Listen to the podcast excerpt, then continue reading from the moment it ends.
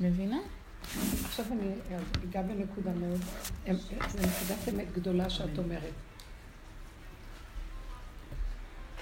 שאני אסגור את זה, יהיה לי.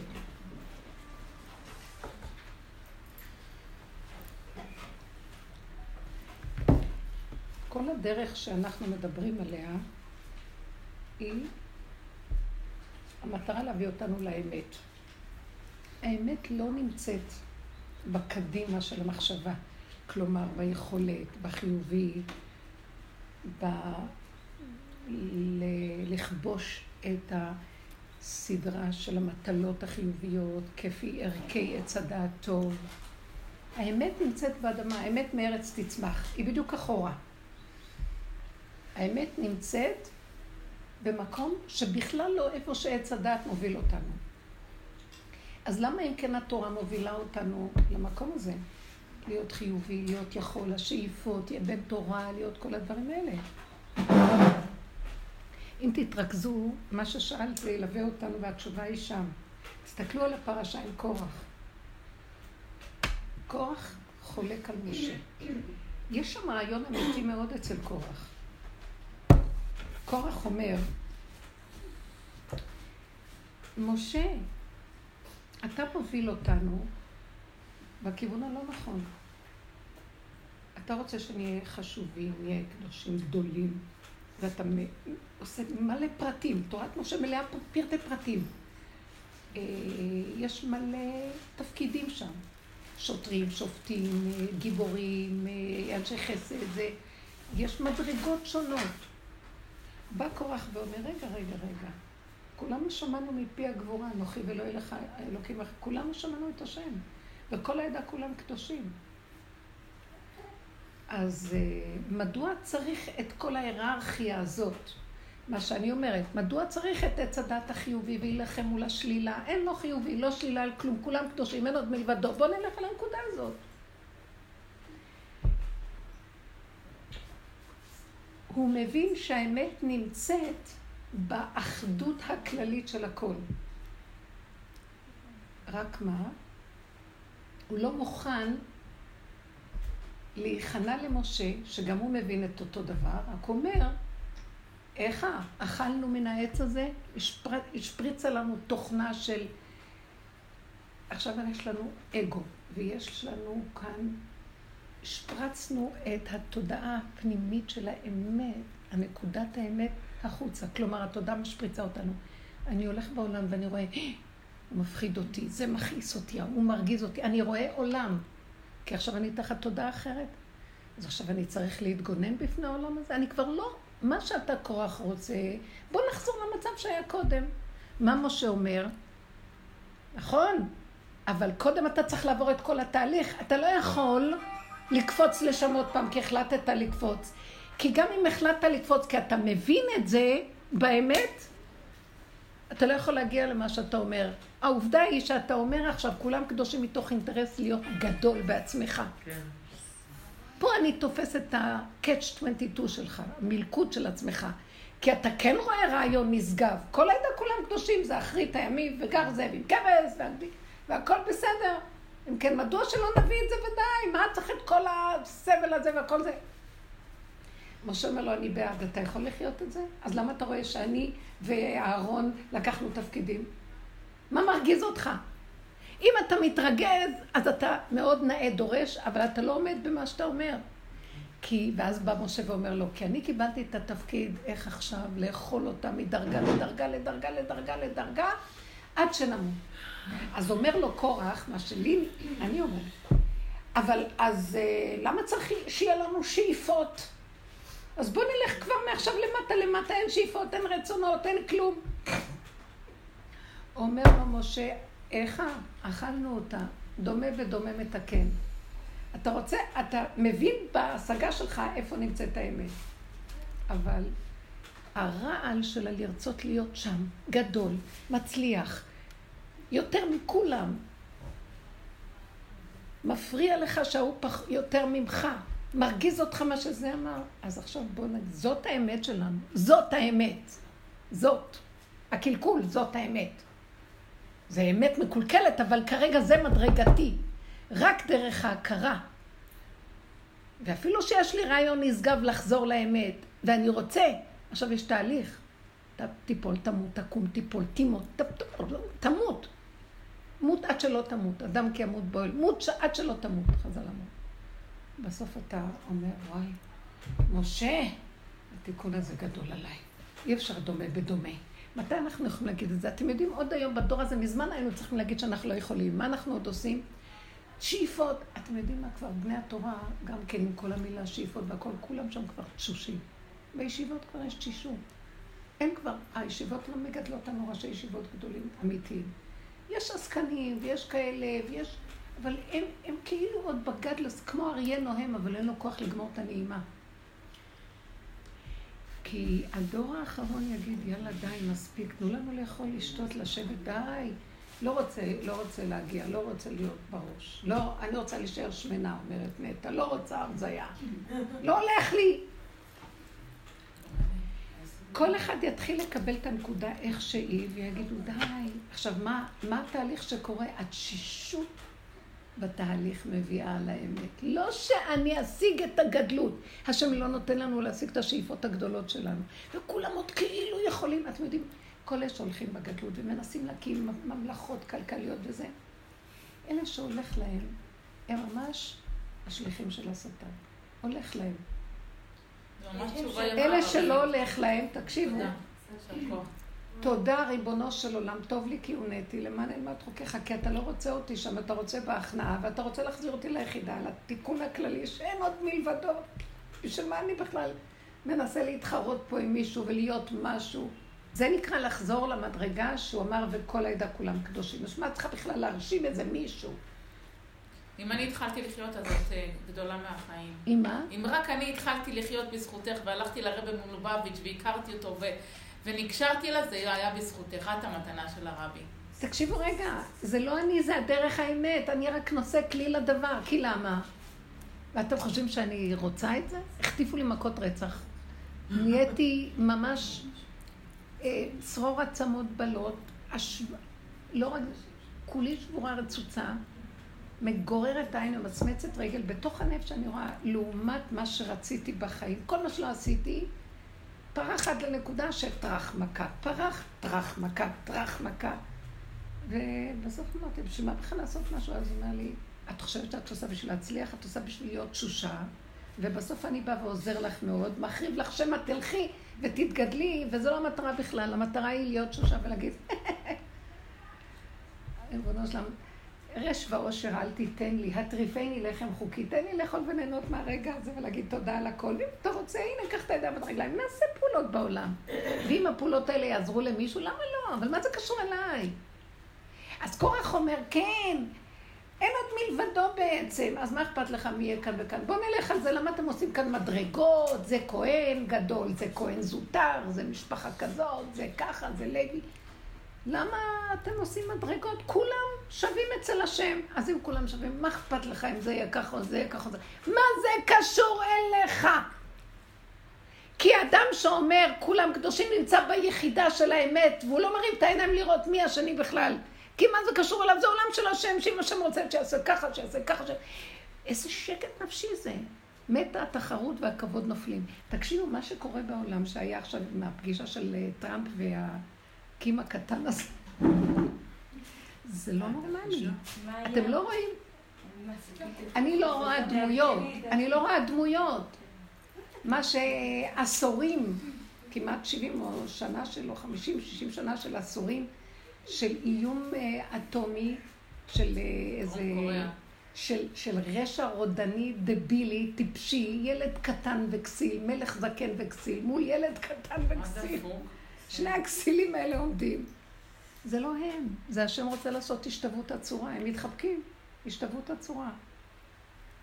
אין, אין, אין, הם איימו על כל העולם, תשמעו, מפלצת רודנית, רוצחת, הם רצחו שם אנשים ככה, בלי משפט, מה שבא לו הוא עושה, אוכל ויושב שמן באי בודד של עצמו, עם כל העשירות של העם שמת מרעב ואין לו כלום. אה, צפון קוריאה. מסתובב סביבו איזה שישים אה, חלקים של פצצות אטום. בשנייה הוא מפרק את כל העולם כי הוא משוגע. וכולו קטן כזה, חולה שיגעון הגדלות. מה, אני מסתכלת ואומרת, הוא מחייך, והוא מטרף ראש בראש, שני מחייכים חל... אמרתי, זה מלך זקן וכסיל, וזה טיפש קטן שבכלל עוד לא נולד. ראיתי את השם אומר, אין זה ולא זה, אין אף אחד פה, זה רק אני, אני הולך לחבר את הכל. השתוות אסורה, אין כלום, יאללה חבר'ה, לכו לאכול ולשתות, כי נגמר הכל. לאחרונה אני רואה את המהפך. כל מיני דברים קורים ש... ויש זכות לטראמפ שזה עובר דרכו, כי הוא באמת, יש בו איזה משהו שהוא משלים עם הפגם שלו, אומר, אני, כן, אני כסיל, יאללה. כן, הוא הכי חכם כי הוא משלים שהוא כזה, וכולם מתייפייפים, משחקים אותם משהו, שדואגים לעולם, והוא אומר, הכל חרטות, כסף הכל, אתם מבינים? אם אני עוצר להם את הכסף, אין להם איפה לחיות. רק ככה תופסים אותם. ויש לו איזה טוב פנימי אמיתי שמתגלה. אני אגיד לכם את האמת, אני רואה, זה בדיוק מה שהולך לקרות. כורח עוד דואג לעדה שכולם קדושים, ולמה אתם מתנשאים על כל הקדושים האלה? יאללה, גנוב בעיניך שאתה רוצה להיות במקומו. אדם נחש נושף בעורף, רואים אותך. הוא אמר אבל דבר של אמת. כל הניו אייג' וכל הקבוצות של היום, כולם אומרים אמת, הכל שקר חרטות. כולם יודעים איך לסדר לך את המיליון, כי הם עושים דמיון מודרך, שהם יודעים לנהג ולהנהיל את הכל. הרבנית, יש לי שאלה ממש טכנית. כן. רגע, את תפסת נקודה של התשובה שלך פה? בטח. זה לא קל להגיע לאמת הזאת. רבותיי, נראה את העיניים מאחורה. שלושת אלפים ארבע מאות שנה, כמעט חמש מאות, מאז קבלת התורה, אנחנו אוכלים אותה, נוסעים בעול, להיות גדולים, להיות צדיקים מול אחד שאמר, אתם לא תהיו גדולים, אנחנו כן נהיה גדולים. אתם לא תהיו צדיקים, אנחנו כן נהיה צדיקים. בסוף נגיד, יאללה, מי רוצה להיות צדיק שיהיה, מי רוצה להיות גדול שיהיה, מי רוצה זה שיהיה. אין לי כוח גם לעשות, אז תגידי, אז נעשה חטאים, כי אנחנו לא רוצים להיות גדולים. אין כוח כבר גם לעשות חטאים. אין כוח לרצות כלום. למה? תן לי לאכול ולשתות, תשש כוחי, אין לי כוח בכלל. מי בכלל רוצה... בוא ת... אתם יודעים איך נראית התרבות היום, רבותיי? אתם בכלל לא רואים שכבר תיקון הכללי בעיצומו? את עולה לרכבת. כל אחד מאמין, מאמינים לו שהוא יכניס את הקו. יכולים להיכנס המונים גם לא לשלם. השפע בעיצומו. אה, תאכל ותשתה, לא צריך כלום. אמנם, כדי שיהיה סדר בעולם, הם עושים כרוזים, צריך לשלם, צריך לתקף, הם שולחים כאילו פקחים. באמת, באמת, הם לא יכולים להתגבר על זה. כבר העם כל כך תשוש.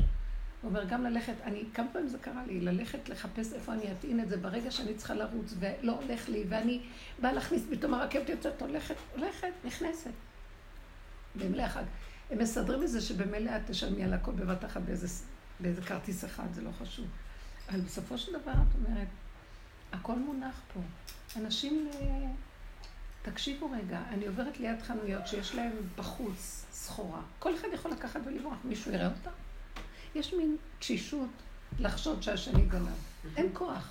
יש מלא דברים. קחו, מה נעשה? הלך, הלך. יש משהו של... בני אדם נכנסים לתוך עצמם ורוצים רק, תניח לי רגע, לא אכפת לי כלום, רוצה רק לנוח קצת. זה המקום הזה. זה מה שאני חושבת שקרה לרפובליקה הדיקטטורית הזאת, ש... אני חושבת שהם מבינים שמה הם צריכים את כל הסיפור הזה? הם רוצים אה, לחיות חיים טובים. לשגשג, לאכול, לשתות. שלא יהיה עליהם כל הזמן את האיום המלחמתי של כל העולם נגדם. יש משהו שקורה. עוד אלה הרשעים, נניח שעוד רוצים, שימו לב לאיראן וכל אלה שרוצים עוד להיות חזקים על העולם בכוח של הרש, של הגדלות. הם לא חושבים שהם רשעים, הם רוצים לשלוט לטובת עצמם. בשביל מה אתה צריך לשלוט? של מה צריך לשלוט זה על זה? למה? בשלום בית תרגעו בנות, שינצח אתכם, מה יש לכם מזה? שהבא ינצח, מה אכפת לכם? הוא לא מנצח, אין מנצחים ואין מפסידים, אין כלום, הכל דמיון. תחי חיים טובים הרגע, נגמר הסיפור. בשביל זה צריך להגיע לתשישות. גם הרצון שאני אהיה בדרך, הוא גם נופל. את בדרך במילא. עצם זה שיש לך את הפגם ואת רואה אותו, אם את מסכימה איתו, כי קשה גם לעבוד לסדר אותו אחרת, כי עוד פעם זה כמו עץ הדת. אז את מסכימה? נעלם הפגם, נהיה מהפך. זה דבר של סוף, כן? לא, סתם אנקדוטה מסתבר שאחוז המתאבדים הכי גבוה היום בעולם זה בצפון קוריאה. כן. אין להם חיים, הם רעבים ללחם. הורגים בהם. אין משפט, אין... הוא יכול להחליט מחר, הוא קם בבוקר להרוג את אלה שיש לו חשד בלילה שרוצים להרוג אותו. בלי משפט, בלי כלום. מה עם הנקודה של התשישות? רגע, רגע. משהו ממש טכני. אה, יש שם חתונה שאני מאוד מתלבטת אם לנסוע, וכבר נמאס לי לחשוב על זה מכל הכיוונים. אה, ההורים שלי גרושים, וכשהיינו ילדים, אז היו לנו שכנים שאבא שלהם, אבא, מאוד לא אכפת לו ממנו. נוצר קשר, עשינו להם בייביסיטרים, אה, הוא היה אבא של אח שלי, קיצור נוצר קשר. הוא היה מאוד, הוא מאוד מאוד אה, חם ושופע, הוא היה שולח משלוחי מנות ומתנות ליום הולדת, המון טובות. לא תמיד דווקא שהיה, שביקשו או שהיה נוח אפילו, אבל היה לו מאוד אכפת. ובאמת הוא השקיע, הגיע לכל החתונות, אפילו פעם מאוד יפה. מאוד השקיע. לפעמים היה קצת לא נוח, הוא חסידי, אנחנו בעיקר בנות, כזה, אבל הוא באמת, אה, היה לו אכפת. בקיצור, הוא כל הזמן אה, מצפה שגם נשתתף בשמחות והכל. כשזה בצפת אנחנו משתדלים, וכשזה רחוק אז, אז זה קשה להגיע. הגענו נניח חתונה, פה, שם, כבר יש לו כמה ניסויים, עכשיו הוא שלח הזמנה. אין לכם תירוצים, תבואו, תעשו בילוי זוגי. זה חתונה אצל הרבי מוויז'ניץ, אנחנו לא מכירים. אני לא נוסעת לחתונות של בני דודים, אבל הוא כל הזמן כאילו כבר סוג של קצת לחץ. הלכנו לשבת אה, אוף רוף, לעלייה לתורה, אז אה, נגיד אמרתי לאשתו, מזל טוב, אם היה שבע בחוטאים שמחים להשתתף פה, אבל החתונה לא נראית, כן, ברור, זה רחוק, אין צורך. הוא אומר לבעלי, הגעתם ל... עכשיו, זה לא פותר את זה, אתם צריכים להגיע. בקיצור, אני מתלבטת מה לעשות. איפה החתונה? לא אכפת לי לנסוע, אבל אני טיפוס מאוד מרצה. כאילו, אני אומרת, אני אסע ושיירגע. לא בכעס, בכיף. לא יודעת אם יש בכלל טעם. אני אומרת, מה פתאום, אני לא בקטע של ריצוי. אני, מה שרצון השם. אם רצון השם שאני אסע, אני אסע. גם מתלבט בזה. והוא אמר לי, בעלי אמר לי, לבד את לא נוסעת. או שניסע שנינו, אם את נוסעת לבד, זה רק יקפיץ לו את כל מי שלא הגיע. אף אחד לא מתכוון להגיע. כולם אמרו, זה לא, זה לא, זה לא הגיוני, כאילו, מוגזם, עד כדי כך. זהו. ואני באה לי כזה לנסוע, יאללה, מה אכפת לי, אני אסע, אני חושבת לידה, לא אכפת לי, אני אבוא, אני אגיד מזל טוב. אני אקרא לו למחיצה, אני אגיד לו מזל, הסיפור זהו, זה לא אשתו. בכלל לא שאני אבוא, אז בעלך צריך לנסוע. אז זהו, בעלי יש לו סיום היום, והוא אמר לי, אם כבר, זה אני או שנינו. כאילו, נכון. את לבד, אין קטע. אז למה לא? אם את רוצה ובעלך תלוי אז בך, מה ואת- השאלה שלי, מה השאלה שלי, בעלי יחליט לעצמו, אני לא לא אחליט בשבילו, ואני גם לא יודעת אם הוא לא, אבל. הוא אומר לך, אם כבר... כי אני מרגישה שגם אם הוא לא ייסע, אז אני רוצה, אני קשה לי לדעת שאף אחד לא נמצא שם, כאילו. אני אגיד לך את האמת, בואי, בואי, בואי נחפש את נקודת האמת. אני רואה כאן דבר שהאמת היא מעל למה שאת רוצה או לא רוצה. ככה אני רואה, בתוך ליבי אני אומרת שהמציאות של הכרת הטוב חייבת ללוות אותך באינטרסים שלך. וזה דווקא נקודת האמת. זה לא אני רוצה, אני לא רוצה, מה טוב לי, מה לא טוב לי. יש כאן, בייחוד שאני גם רואה שיש לי נקודה שרוצה לנסוע. בשביל לסגור את הפינה הזאת, אבל לא בעצבים. בכיף. לא, למה בעצבים? קחי- לא, לא בקטע של יאללה, שיקבל את מה שהוא רוצה ושישתוק. בכלל לא. יכול להיות שזה מוגזם שהוא כל כך מצפה שיבוא, כל כך מלחיץ, זה לא משנה. הוא מאוד מצפה, בוא ניתן לו, כמו שילד מתחנן זה שנה לא רק הוא בשוקולד. מצפה, בוא ניתן לו. אלא- חשוב מה את מרגישה, מה הוא מצפה לצפה, את מרגישה שאת חייבת, כאילו שאת... לא הטוב. תראו, זה לא שאנחנו מתעלמים ממה שמרגישים והולכים בחלק. את כן רוצה. יש לך משהו שאת אומרת שאת רוצה. לא לצאת, נראה לי.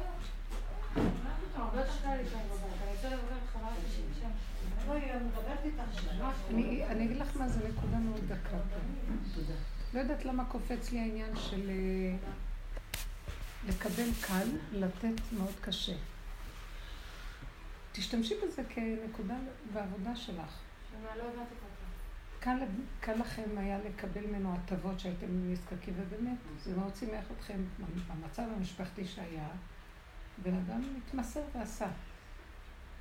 אני לא יודעת, אה, הוא התמסר, הייתה לו הנאה טובה מזה, לא, לא הנאה טובה, הנאה עצמית של בעל חסד כן. וזה.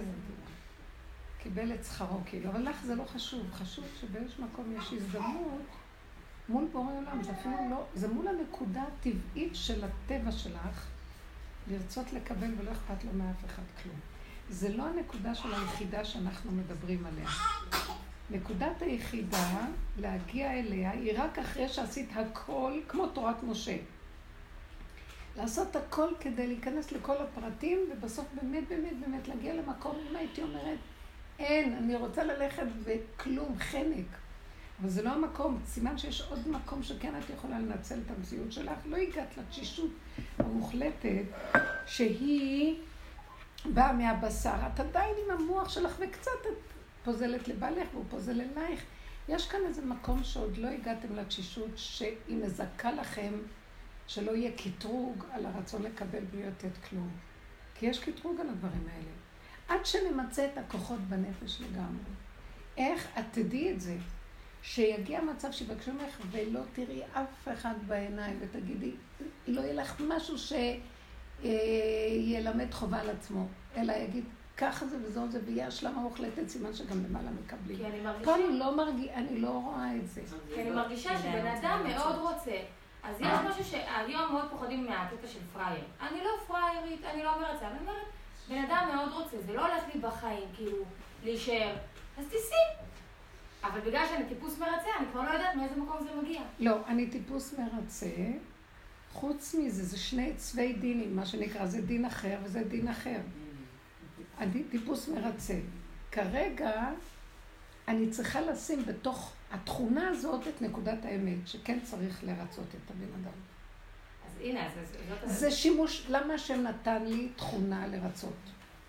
אם אני משתמש בה באני של עץ הדת ואני הולך מתוך לחץ, אז זה נקרא ריצוי לא טוב של הקליפה. אם אני נשאר בטבע, טבע לא משתנה, תמיד יהיה לך את היסוד של לרצות. אבל הריצוי הנכון הוא זה שהשם דרכך מרצה את השני ומחזיר לו טובה. זה לא את אפילו. הוא משתמש בתכונה שלך כדי לשמח את האיש הזאת ביום שמחת ליבו. אז הוא אומר לך, תלכי. אבל הנה הבלבול, אני אומרת, טוב, בעלי אומר לי, לבד, אין מה, אין לך מה לנסוע. הוא צודק. כי זה לא אשתו. להזכיר לו את כל מי לא שלא אשתו. הגיע. ואני. אומרת, לא אכפת לי, אם אתה לא נוסע, אני רוצה לנסוע לבד. אז הוא ייסע. אז הוא ייסע איתך כי את רוצה לנסוע. את סיבה בשבילו שהוא ייסע כי הוא העיקר.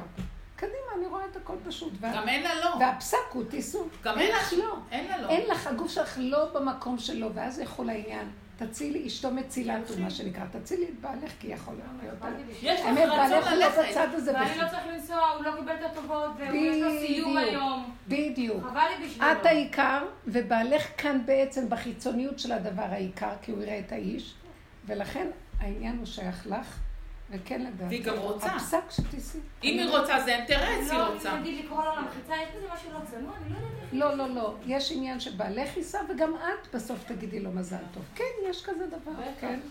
אבל שיראה את בעלך. יש כזה דבר. והיא רוצה, זה אינטרס. יש לה רצון קטן, אבל רצון, אין לה לא. ויש לה רצון קטן. כן, זה סימן שיש משהו, כן. שזה לא התשישות של הכלום, ושתזיזו עכשיו לא את רוצה. האבן הזה במקומה. לא, לא הגעת לאבן מה עשו הבונים, הייתה לראש פינה. רחוקה אז מזה בבקשה. אין מה לעשות. אה, יש חתונה של בדודה שלי ביום ראשון, כן, אז אמרו, עסוקה אם כבר תשקיעו, תיסעו לחתונה של בדודה. אני אמרתי, מה הקשר לנסוע לבדודה? כאילו, אני כבר לא נוסעת לחתונות אתם יודעים מה, זה כבר לא חשוב בדודה, לא בדודה, חשוב נקודת האמת. אצלו יש יותר נקודת אמת מאשר סתם משפחתיות שהיא ענפה, וכבר אין כוח לרצות את כל המשפחה, זה נכון. כאן יש יותר נקודת אמת. כן, נגע בליבי שהוא התמסר אליכם, זה לא פשוט. וגם יש פה רצון, יש פה, יש פה ריצוי שהוא עם רצון. כן, השם נתן זה לא, עזרה זה בדבר. לא ריצוי שהיא קורבנית. נכון. היא לא קורבנית. כן, את, את ניסה עכשיו לה, להביא את התת-צדקי, אני מרצה בדרך כלל, אבל זה לא נוגע ריצוי שלך. יש לך את האינטרס גם כי כן. יש לך רצון אמיתי לעצמך, יש פה נקודה. תיסעו, למה לא? אני כל הזמן נוסעת בדרכים, מה יש לכם אתם? רגע, לבני ברק זה שעתיים, מפה זה לא נורא. כן, צריך להתארגן. הרבנית, כן, אני חושבת שזה יותר מרגיע שהולכים לבן אדם שפחות עשה לך טוב, אבל יש מצבים שבן אדם מזמין אותך, והוא לא היה נחמד אליך בכלל. אז זה דילמה יותר קשה, כאילו, לדעתי, את אומרת, זה מישהו נכון. שקרוב, ונגיד הוא פגע בך. ולא שאת שומרת טינה, אבל את אומרת, את צריכה להיות שלמה עם עצמך. את שומעת את השאלה שלה? הפוכה. כי פה באיזשהו מקום יש כאן נקודה. כי מה אני רוצה לכוון פה? זה לא חשוב האיש, חשוב הנקודה. שלך. לא להיות, להיות בן אדם. להיות בן אדם, מה שנקרא. אז עכשיו היא אומרת, קחי את הנקודה שהוא פגע בך ואת תלכי, כי תהיי בן אדם, תעבדי, את נהנית מזה שאת לוקחת את הנקימה והנטירה, ואת מהפכת אותה מול השם, ואת אומרת, אני עושה בדיוק למישהו אחר, אז עכשיו סובבת לי נקודה לבחון אותי. ככה אנחנו צריכים לעבוד. מי שרוצה להגיע למדרגת מה שקורח אמר, וכל העדה כולם קדושים, הוא צריך לתת את הקורבנות שלו.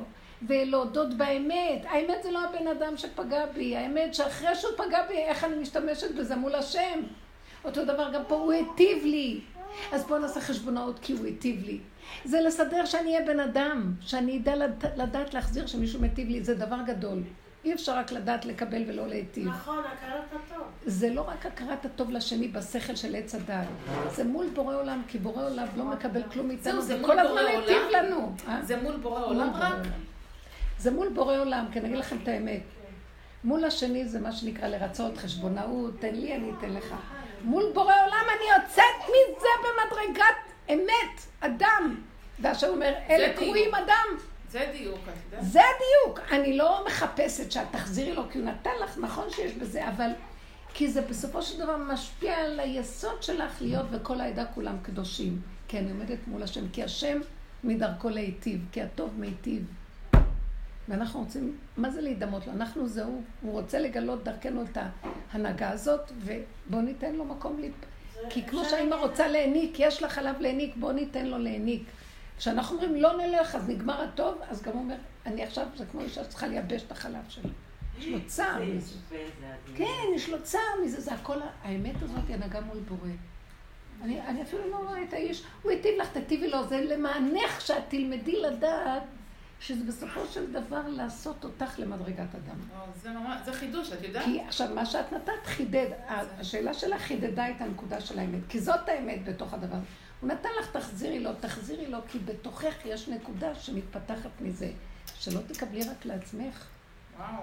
ומה זה, מי זה את שתקבלי לעצמך? זה השם, ברגע שאת נותנת, למרות שיש לך את כל הצידוקים שלו, או שהוא עשה לך רעה, את מאפשרת להשם להתגלות ולהיטיב דרכך בעולמו, וזה דבר. מאוד יפה. מאוד... אה, כל האמת הזאת היא לגלות את השם. אנחנו לא עובדים בשביל להציג את השם. מדרגת אמת. כי האמת אין לה מדרגה אצל אדם, כי אדם כולו שקרים, שלא ייברא, שלא ייברא אמור המלאכים. אלא שהשם שהוא אמת יתגלה. זה המדרגה שאנחנו. גילוי מלכות השם. שיהיה כאן, יכירו וידעו כל יושבי תבל, כי לך תכרע כל ברך, תשבע כל לשון, אין מציאות לאדם. הוא נמצא, אבל הוא לא בתורת אני. הוא קופסה חלולה שדרכו מתגלה הנהגת הבורא בעולמו. הרבנית, אני מתכוונת שזה סוג של מבחן. השם בחן אותנו, איך אנחנו מתנהגים, שומרים פינה, או שרוצים להיות שלמים עם עצמנו, עם בורא העולם, כאילו. תראי, זה עמוק, אנחנו מדברים לא בצורה של מה שהמוסר מדבר, זה נשמע כמו המוסר, שהם בוחן אותנו אם אנחנו טובים או רעים. אנחנו גם לא טובים. ברגע שאת נוסעת לחתונה, ואת שמה בצד את כל החשבונות, את לא נהיית יותר טובה. עוד רגע אחד יבוא משהו ויגיד, אני טובה, אני לא עושה לו מה שהוא עשה לי. אתם מכירים את זה? הנוקם והנוטר, מה שהוא... אלא, אני מחר, אני היום הולכת, כי אני לא נוקמת, לא נותרת, אבל מחר אני קמתי בבוקר, כן. מי ידמה לי ומי ישווה לי. אני נותנת אפשרות להשם להתגלות קדימה. זה בכלל לא קשור לי, שהשם רוצה לבחון אותי אם אני במדרגה. השם בוחן אותי בסוף, האמת, בוחנת אותי אם אני נותנת לה להיכנס לעולם שהוא ברא ויצר בשבילו, וגם אותי הוא יצר, או שאני אומרת לו, אל תפריע לי בעולמי, אני כאן צריכה להנהיג ולשלוט. ואני מסלקת את השכינה. והשם מסתובב בעולמו, קבצן ואין לו בית, הוא דופק בדלתות, ואנחנו אומרים לנו, אין לנו לתת לך. מה זה הקבצנים שמסתובבים וכל אלה? זה לא, אני לא אתן להם, לא אשתחווה להם, אבל זה בעולם דופק בדלת. את יושבת בבית, יש לך מכל טובה, את אומרת, איך הם מפריעים לי. אני נתתי לך בית, איפה אני בתוך כל זה? אם היינו מתבוננים כל הזמן, ובסוף, כשאני עובדת ככה, אני בסוף לפעמים אומרת לו, אבא, באמת, אתה, אני כל הזמן חושבת במחשבה הזאת, ויש לי פעמים שהעצר מתגבר עליי, ואני לא רוצה לתת. ואז אני אומרת לעצמי, למה את לא נותנת? אני אומרת לו, אתה רואה, ריבונו שלום, רק אתה יכול לתת. אם נתת לי התנגדות עכשיו לתת, אני הולכת איתה עד הסוף. למה אתה לא נותן לי את החשק לתת? ואז אני אומרת לו, לא, זה כבר מדרגות יותר דקות. ואז אני אומרת לו, כן, אני אומרת לו, מספיק כבר להגיד, אני רואה שאתם יכולים לא יכולים עוד בדרגה, שאני כן אתן לו אפשרות להיכנס, והוא דרכי ימלוך. אז אני אומרת לו, גם לתת לך אפשרות להיכנס, אני לא יכולה. עזוב אותי, אתה רוצה להיכנס, תיכנס. סובב את כל הסיבות שאני אתן לה, ואני לא אלך במלחמות עם עצמי, נגמר לי הכוח. לא, יש משהו שאת עובדת עד הנקודה הסופית של לא יגנב לך שאת עוד גם נותנת לו למלוך. כי הוא אומר, אני גם לא רוצה שתמליכו אותי, רק אל תפריעו לי למלוך, תעשו טובה. עוד אתם חושבים שאתם באים בראש השנה להמליך את המלך. כל אחד יוצא עם איזה ראש, המלכנו את השם. תעשו טובה, תורידו ראש, גם להמליך אני לא צריך אתכם. רק אל תפריעו לי עם הרצון שלכם להמליך אותי. זאת הנקודה, שאני נותן לו פתח על פי השכל, שדיברנו שנותן לו פתח. אבל אם תחזיקי טובה לעצמך מהדבר הזה, הפסדת את הכל בשנייה אחת. כמו שאמרתי לכם, שפעם הייתי בבית התבשיל, ואחרי שאני שוטפת כלים, הפשלתי את השרוולים ואת התיק של המנהלים, שהייתה לי עמותת חינוך וזה, והתחלתי להבין שפה עובדים אחרת. שטפתי כלים, ככה בבית התבשיל הקטן שסמוך לרב אושר, ובסוף גם הגדלתי לעשות ושטפתי את הרצפה, ויצא שם הגבאי, ואני אומרת לו, אתה רואה, תראה עקיבא, היה מכניס אותי לרב אושר. והוא תמיד צחק עליי על התיק של המנהלים. אתה רואה עקיבא? למדתי, למדתי פה, זה, תראה, עשו ממני פה סמרטוט. אז הוא הסתכל עליי והראיתי לו את הסמרטוט. אמר לי, ייקח לך עוד הרבה זמן להגיע למדרגה הזאת. את עוד מתחילה להתהדר בסמרטוט הזה שיש לך כבר מדרגת הסמרטוט. גם זה. הוא כל כך הסתכלתי עליו. כל כך אמת הייתה שם, גם אל תחשבי שהגעת למדרגת הסמרטוט, כי אם את חושבת שהגעת למשהו, אז כבר לא הגעת לכלום. גם מדרגת הסמרטוט לא הגעת. אין מדרגה לכלום. מבינה? בסוף נשארים צוחקים ונהנים, מה אכפת לי מזה? זה מאוד קשה, כי באמת זה להישאר נקי בלי אינטרס. כן. וגם במקום שאתה כבר מרגיש שפירקת, פירקת, וכבר אתה בתשישות הזאת של כבר די, אז גם שם אפשר עדיין להסתכל על נקודת אמת, כאילו, כן רק שם, רק שם. אני אומרת שהמטרה ש... כן, אני חושבת שמשם זהו לצנוח ולמות, כאילו, כאילו. לא- עכשיו, שם נשארה עוד עבודה, לא למות מתוך ייאוש. כאילו, השגתי כלום, לא צריכה להשיג כלום. רק תגידי, כי אין כוח ואין כלום, ויש, אין עוד מלבדו, אין כלום, כי אין. אתם יודעים שמדרגת העין היא הניסיון הכי גדול. כי את אומרת, טוב, בסוף לא נתנו לי כל... לא, אני רציתי כל כך ללכת בעבודה ולא מאפשרים לי. עכשיו, שראיתי, אני אגיד לכם איפה באתי לכאן בדרך, היו לי כמה דברים בדרך, תראו, צריכה להיות מצלמה כל הזמן, דבר הכי קטן את עושה משהו.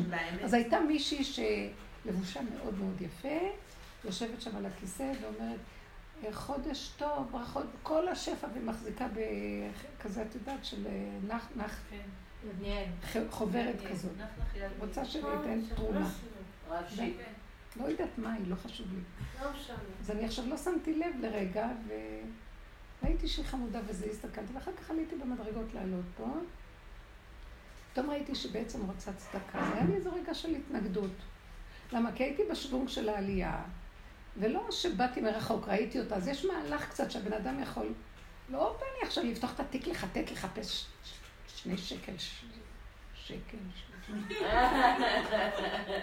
לריב עם עצמי, עם... אה, ואז עליתי וזה, ואז אמרתי, ואז התחלתי לפתח את השיחה הזאת. מה אתה רוצה שאני תראי איך את נראית, אפילו צדקה, את לא יכולה לעצור, אני רצה, מה יש? מה יש? השכינה עומדת. ואמרתי, דווקא נראית לא רואה שכינה עכשיו. דווקא לא נראית כבר בגלות כל כך, מה יש? היא רק רגילה למקצוע שלה, מה יש? התחלתי לעורר דיון. ואז אמרתי, אבל בכל אופן, זו אכזריות שאת מפתחת. אך זר, לא אכפת לך ואת עולה. אז אמרתי, אז ריבונו שלם, אין לי כוח כל הזמן לחשבונאות הזאת. פתאום הגעתי לתשישות ואמרתי, אז אני עולה כי אין לי כוח לעצור, כי ככה זה ואם אתה רוצה, תן לי את הרצון. תן לי את האתנחתא ואת הרצון, ולא היה לי, אז גמרנו. והכל בסדר. ופתאום הגעתי להשתוות שלא לדון את עצמי, והסכמתי שאני לא נתתי, כי אני לא צריכה לתת, כי ככה זה וזהו זה, וגמרנו, שהמוח לא יבוא לשגע אותי. ונהיה לי שקט ושלווה פנימית. אז הבאתי כאילו, ואז הרגע הראשון עוד היה, ישר רצה לשפוט ולדון את עצמו, קמצנית, אה, אכזרית. ואז אמרתי, כן, אבל אין לזה משמעות לקמצנות ולאכזריות עכשיו, כי זה, זה אמת פשוטה שזה השוונג שלי, וככה זה, ותורידי את כל החילות האלה בכל נושא כליהם שלה. לא, שאנחנו עובדים איתם כל הזמן, כי כן יש מקום לשפוט את עצמנו. ולראות את עצמנו, לא את השני, כי השני זה כבר לא עבודה שלנו, רק לראות את עצמי. אז יש מקום לראות את עצמי ולראות שאני לא הכרת הטוב, לא זה, לא... כן, מה שעשיתי כאן, שנגיע למקום של תשישות, ולהגיד לו, תשמע, אתה יודע מה? לך, לך קצת, תחפש לך אה, מערכות ביקורתיות אחרות. לך להיות משרת מבקר המדינה. להודות בפגם וזהו. להודות בפגם, כי ראיתי שאני תשושה. לא, לא, זה לא היה, ישר המוח בא ואמר אכזריות. ישר המוח בא ואמר אכזריות, אבל המוח, פתאום הסתכלתי על הבשר ואמרתי, הוא היה בשוונק אחר. אי אפשר כל רגע להגיד לו, הוא לא יודע. הבהמה הולכת בשוונק מסוים, אתה לא יכול כרגע לעצור אותה ולדרוש ממנה. תן לה לחיות בפשטות איך שהיא, רק בהמה, מה אתה רוצה ממנה? וזה הסכים איתי מאוד, זה הסכים איתי מאוד. אבל בלי ייאוש ובלי שופטנות עצמית. אני מרגישה שיבואו איתי בדין עם כזאת חשיבה. כשאני אתנהג ככה, אני. כי למה? כי לא הגעת עוד למקום של התשישות הנוראית, שגם זה בסדר, כי את בבהמה. אז עד אז באמת יבואו בדין. אין לך אותם. עד שלא נגיע למקום של... שישפטו, אין את מי לשפוט. גם אם ייקחו אותי, רבו שלום, בשלב הזה, אם לוקחים אתכם לבית דין, תגידו לו, תגידו לבתי הדין, ואחרי מהבשר. קח אותי לבית דינו של השם, כי הוא ראה את האמת שלי בבשר. אתם רואים לעיניים, כי הבית דין רואה לעיניים והשם רואה ללבב. גם בבית דין של מעלה. התשישות היא מטרה? יש מטרה לזה? התשישות היא המטרה. אבל אין דרך לקדם את זה, זה פשוט מהחיים בעצמם קורה. ממש יפה אמרת. אין דרך לקדם את זה. אה, האמת שכל הדורות, רק בסוף אפשר יהיה לעשות את העבודה הזאת, כי הדורות כבר תשושים.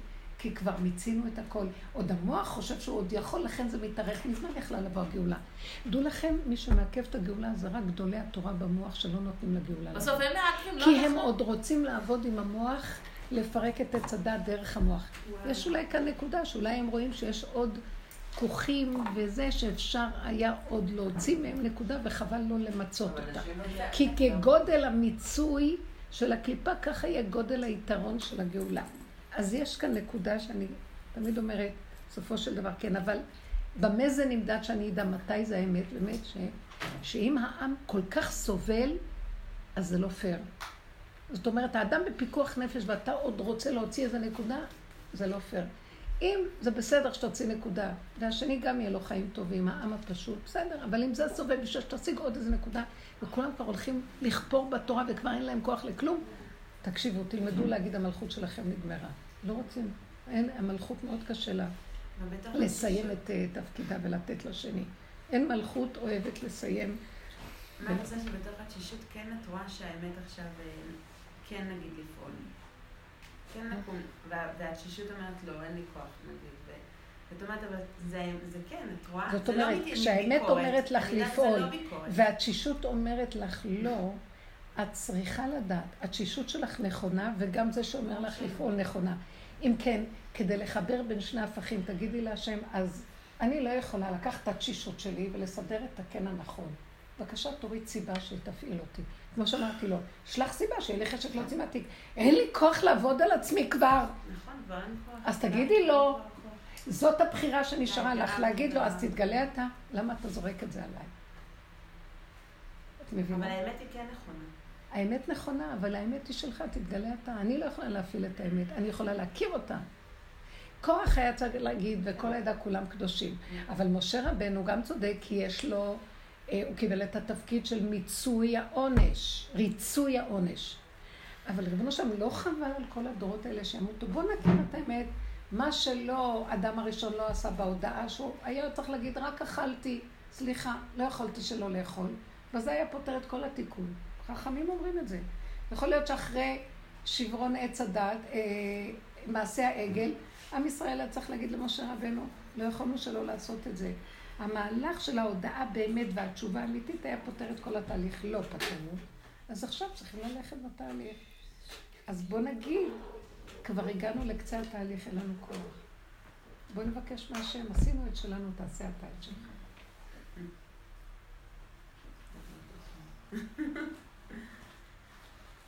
אבל הרבנית, אני לא הבנתי בדיוק, את אמרת שאם אני אלך לבן אדם שכאילו עושה לי, נגיד, לא היה נחמד איתי, אז מה, את אומרת, זה יראה שכאילו אני יותר טובה מהם, אז מה עושים במצב כזה? אני לא באה בשביל להראות שאני יותר טובה מהם, כי פשוט זה קרבת משפחה.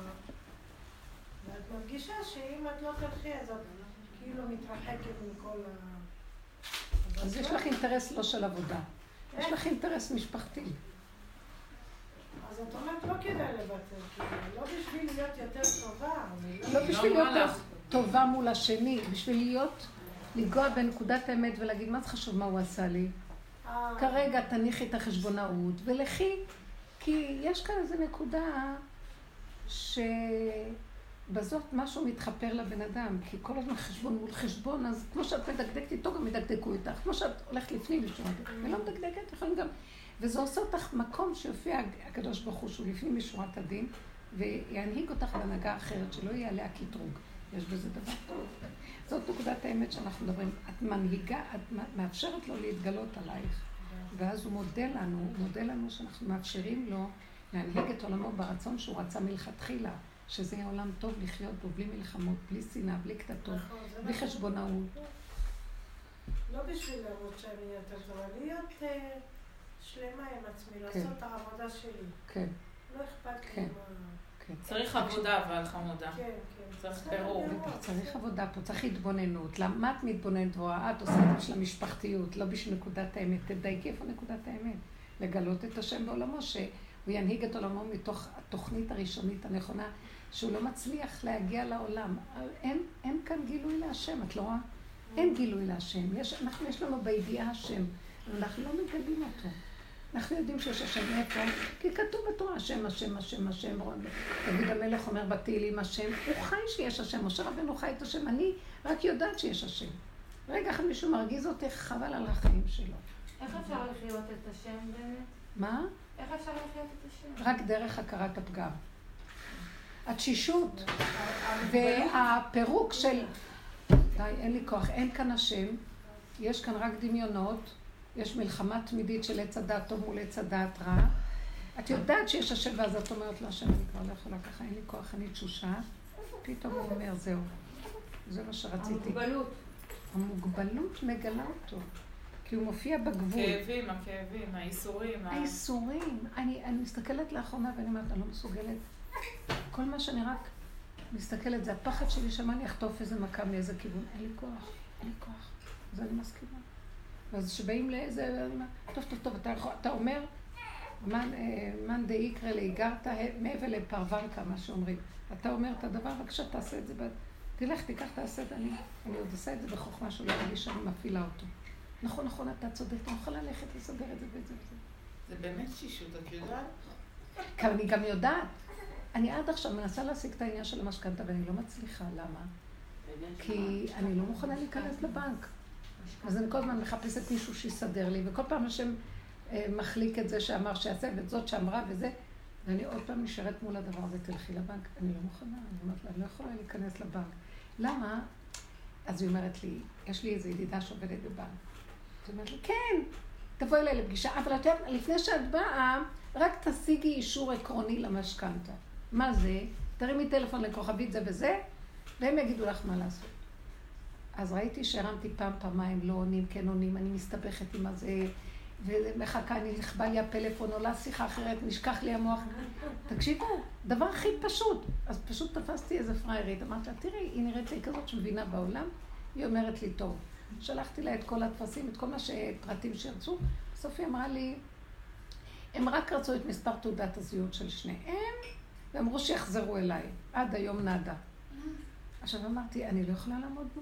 והיא אומרת לי, תבואי אליו, אבל רק עם אישור עקרוני. האישור העקרוני הזה, זה, זה למות. אני לא מתאימה לזה, אז אמרתי, אני לא רוצה. עכשיו פתאום אמרתי בליבי, למה שאני אשיג לו? שהוא ילך להשיג בעצמו. כאילו, התחלתי פתאום להגיד, מספיק שאני מגייסת את כל הממון שאני רק יכולה לתת, מה, מה אני עוד צריכה לרוץ לעשות? פתאום נהיה לי כזה מקום של, כי למה? אני יודעת שאם אני אלך, אני אחטוף אותה, אני אחטוף כאבים. שאני אעמוד מול הטלפון הזה, ויהיה לי מצוקה. בדברים הכי קטנים לי כוח. לעמוד מול הטלפון, שאת מחכה, תוחלת ממושכה, מחלה לב, אין לי כוח. שום דבר עוד לא קרה, כבר אין לי כוח. הבנתם? העולם ממש הפך להיות שחבל בכלל להתמודד איתו, כי הוא דפוק. הוא מראה לי שהכל דפוק. מתשישות. האמת שהפחד שלנו... אז אמרתי לו, אבא, מה, מה אנחנו מחפשים? בשנייה שאתה מסדר דירה, מסדר את הכל, טק, טק, טק, הכל ייפול אחד אחרי השני. תמציא לי מישהו שיסדר את הדברים. או שתסדר את זה אתה, או שתעשה שכל מה שאני אעשה ככה יפתחו הדלתות. אין לי כוח למלחמה, נגמר לי הכוח. אבל לפעמים אני נגיד טיפוס שמאוד מסתבך מכל מסמך, ופתאום הולך לי בקלות. נגיד, יפה. הייתי מתקשר, אז בכיף, לא להתנגד. למה לא? אם הולך בקלות, זה השם פותח לך דלתות, זה לא את, זה הוא בסדר. נכון. ההתנגדות הראשונה, אני ישר אומרת, לא, לא מוכנה. לא. הכל צריך להיות חלק. אני מקנאה בנחש, שעפר לחמו יותר טוב לא לחיות. בשביל מה צריך כל המאבק הזה? כן. אני קולטת לאחרונה שאני מה זה פחדנית ברמות מפחידות. הבן שלי התלונן על כאבי בטן, אז אני, אני בגלל הפחד כאילו לא מתייחסת לזה בכלל. כלום, כלום, כלום, כלום, מלא זמן, מרוב פחד להתחיל רק ללכת לרופאת ילדים. ואני חושבת כאילו אני לא פחדנית. הנה, הוא מתלונן וכלום. ואז, ואז אה, שוב התלונן, ואז אמרתי, די, אני כבר צריכה ללכת איתו, אולי יש לו ציליה, אולי לא יכול לאכול. והיה הזמן שהוא אמר לי, אני לא יכול, הלחם עושה לי כאבי בטן. ואז פתאום אמרתי, איך תדעי, אולי זה חס וחלילה הרבה יותר גרוע מזה. אז אני כאילו מבינה שבפנים אני רועדת מפחד מהקטע של בריאות. התרחב לך המוח. מה שאת מתארת זה, אנחנו עובדים ישר בתרגיל. הילד אומר, כואב לו הבטן, או שתסתכלי טוב טוב ותרגי, תגידי, אוי, אז ישר תגידי, אבא אליך את הפחד, לא, לא מסוגלת כלום, אורני השם דרכך, לך, אני לא יודעת מה לעשות. אה, עכשיו את קולטת שהוא אמר שאני אוכל לחם, אז אולי תתני לו לחם תקופה ותראי את ההבדל. או שתתני לחם מסוג אחר. תעשי דברים פשוטים לפני שרצים לרופאים. אבל אל תשאירי את הפחד לקונן ולהתגדל.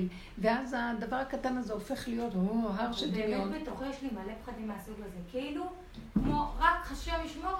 זה רק עניין של זמן עד שיגלו איזה מחלה מפחידה למישהו. מה זה עושה את זה? נכון, זה משגע אותי, משגע אותי. כי יש לה, המוח של עץ הדת הוא כזה, וזה פחד פחדים, רק המוח הזה מפחיד. מה לעשות?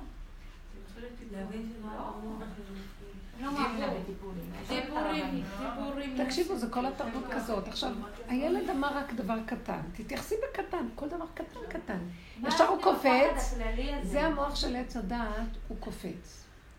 כמו, בוא נגיד על קורח, הוא אמר דבר נכון, אבל המוח שלו קפץ.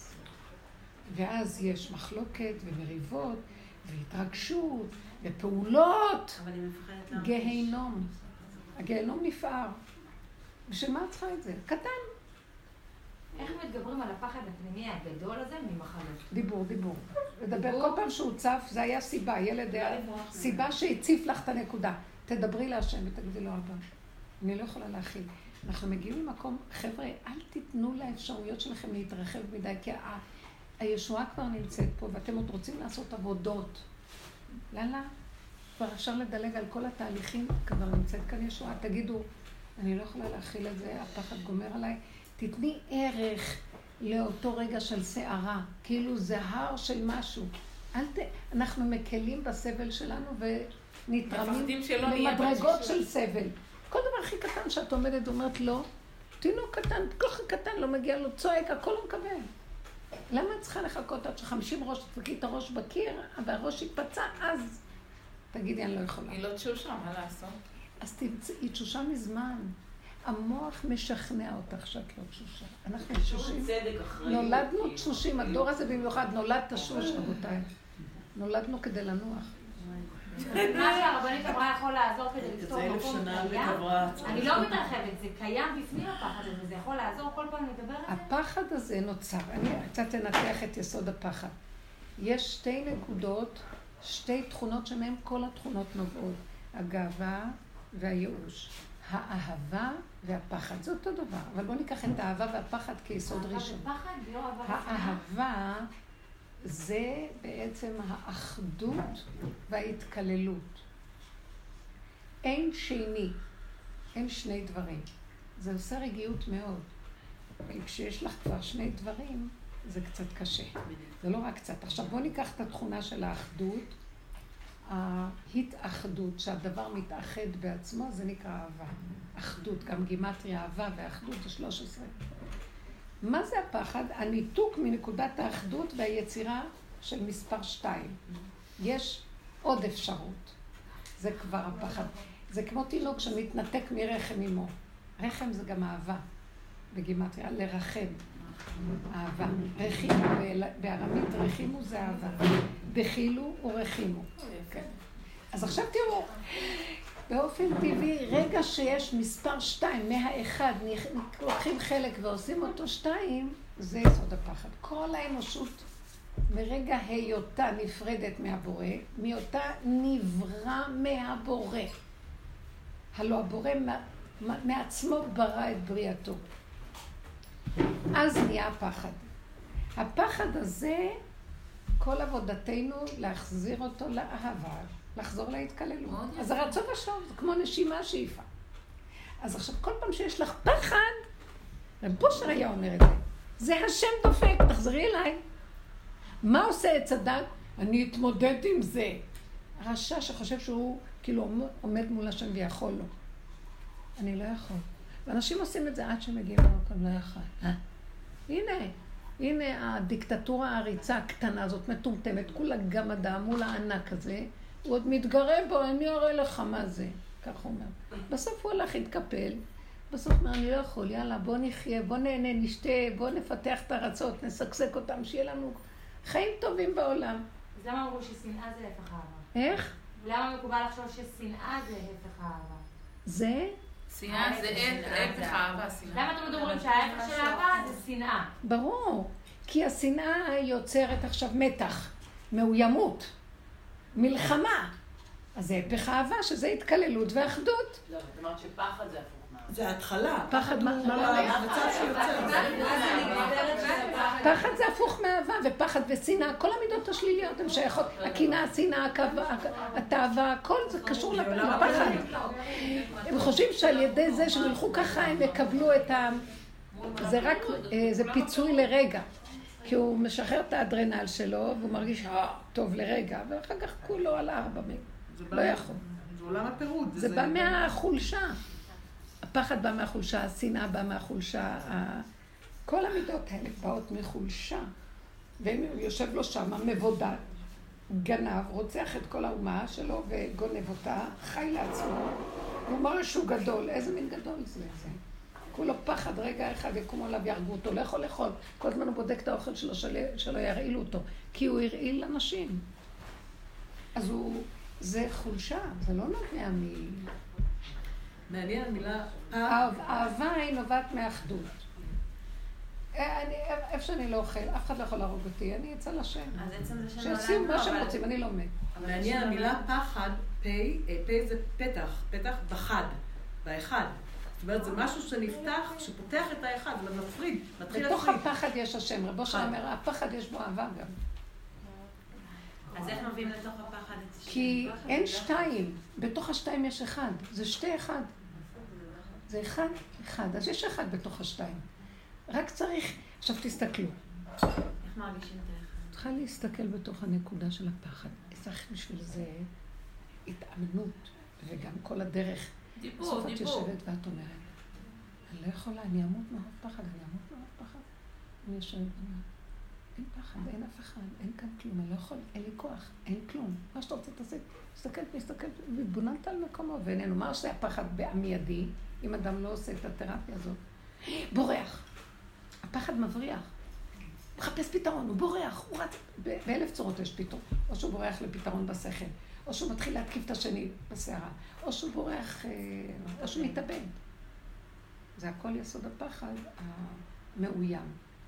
אם היינו רק נעצרים ואומרים, רגע, אם יש פחד, רבו שם אומר, אם יש פחד, יש השם, אם יש כעס, פעם נכנסתי אליו ואמרתי לו, בוא שעות תתפלל עליי שהשם ייקח ממני את הכעס. אז הוא צחק, הוא אומר לי, אם ייקח ממך את הכעס, הוא ייקח גם את עצמו. לא, שיתגלה מתוך הכעס עלייך. תחשבו, זה דרך אמת. אין שניים. אם יש שתיים, יש בזה עוד אחד. תחפש את האחד שבתוך השתיים ותחזיר את הכל לשורש.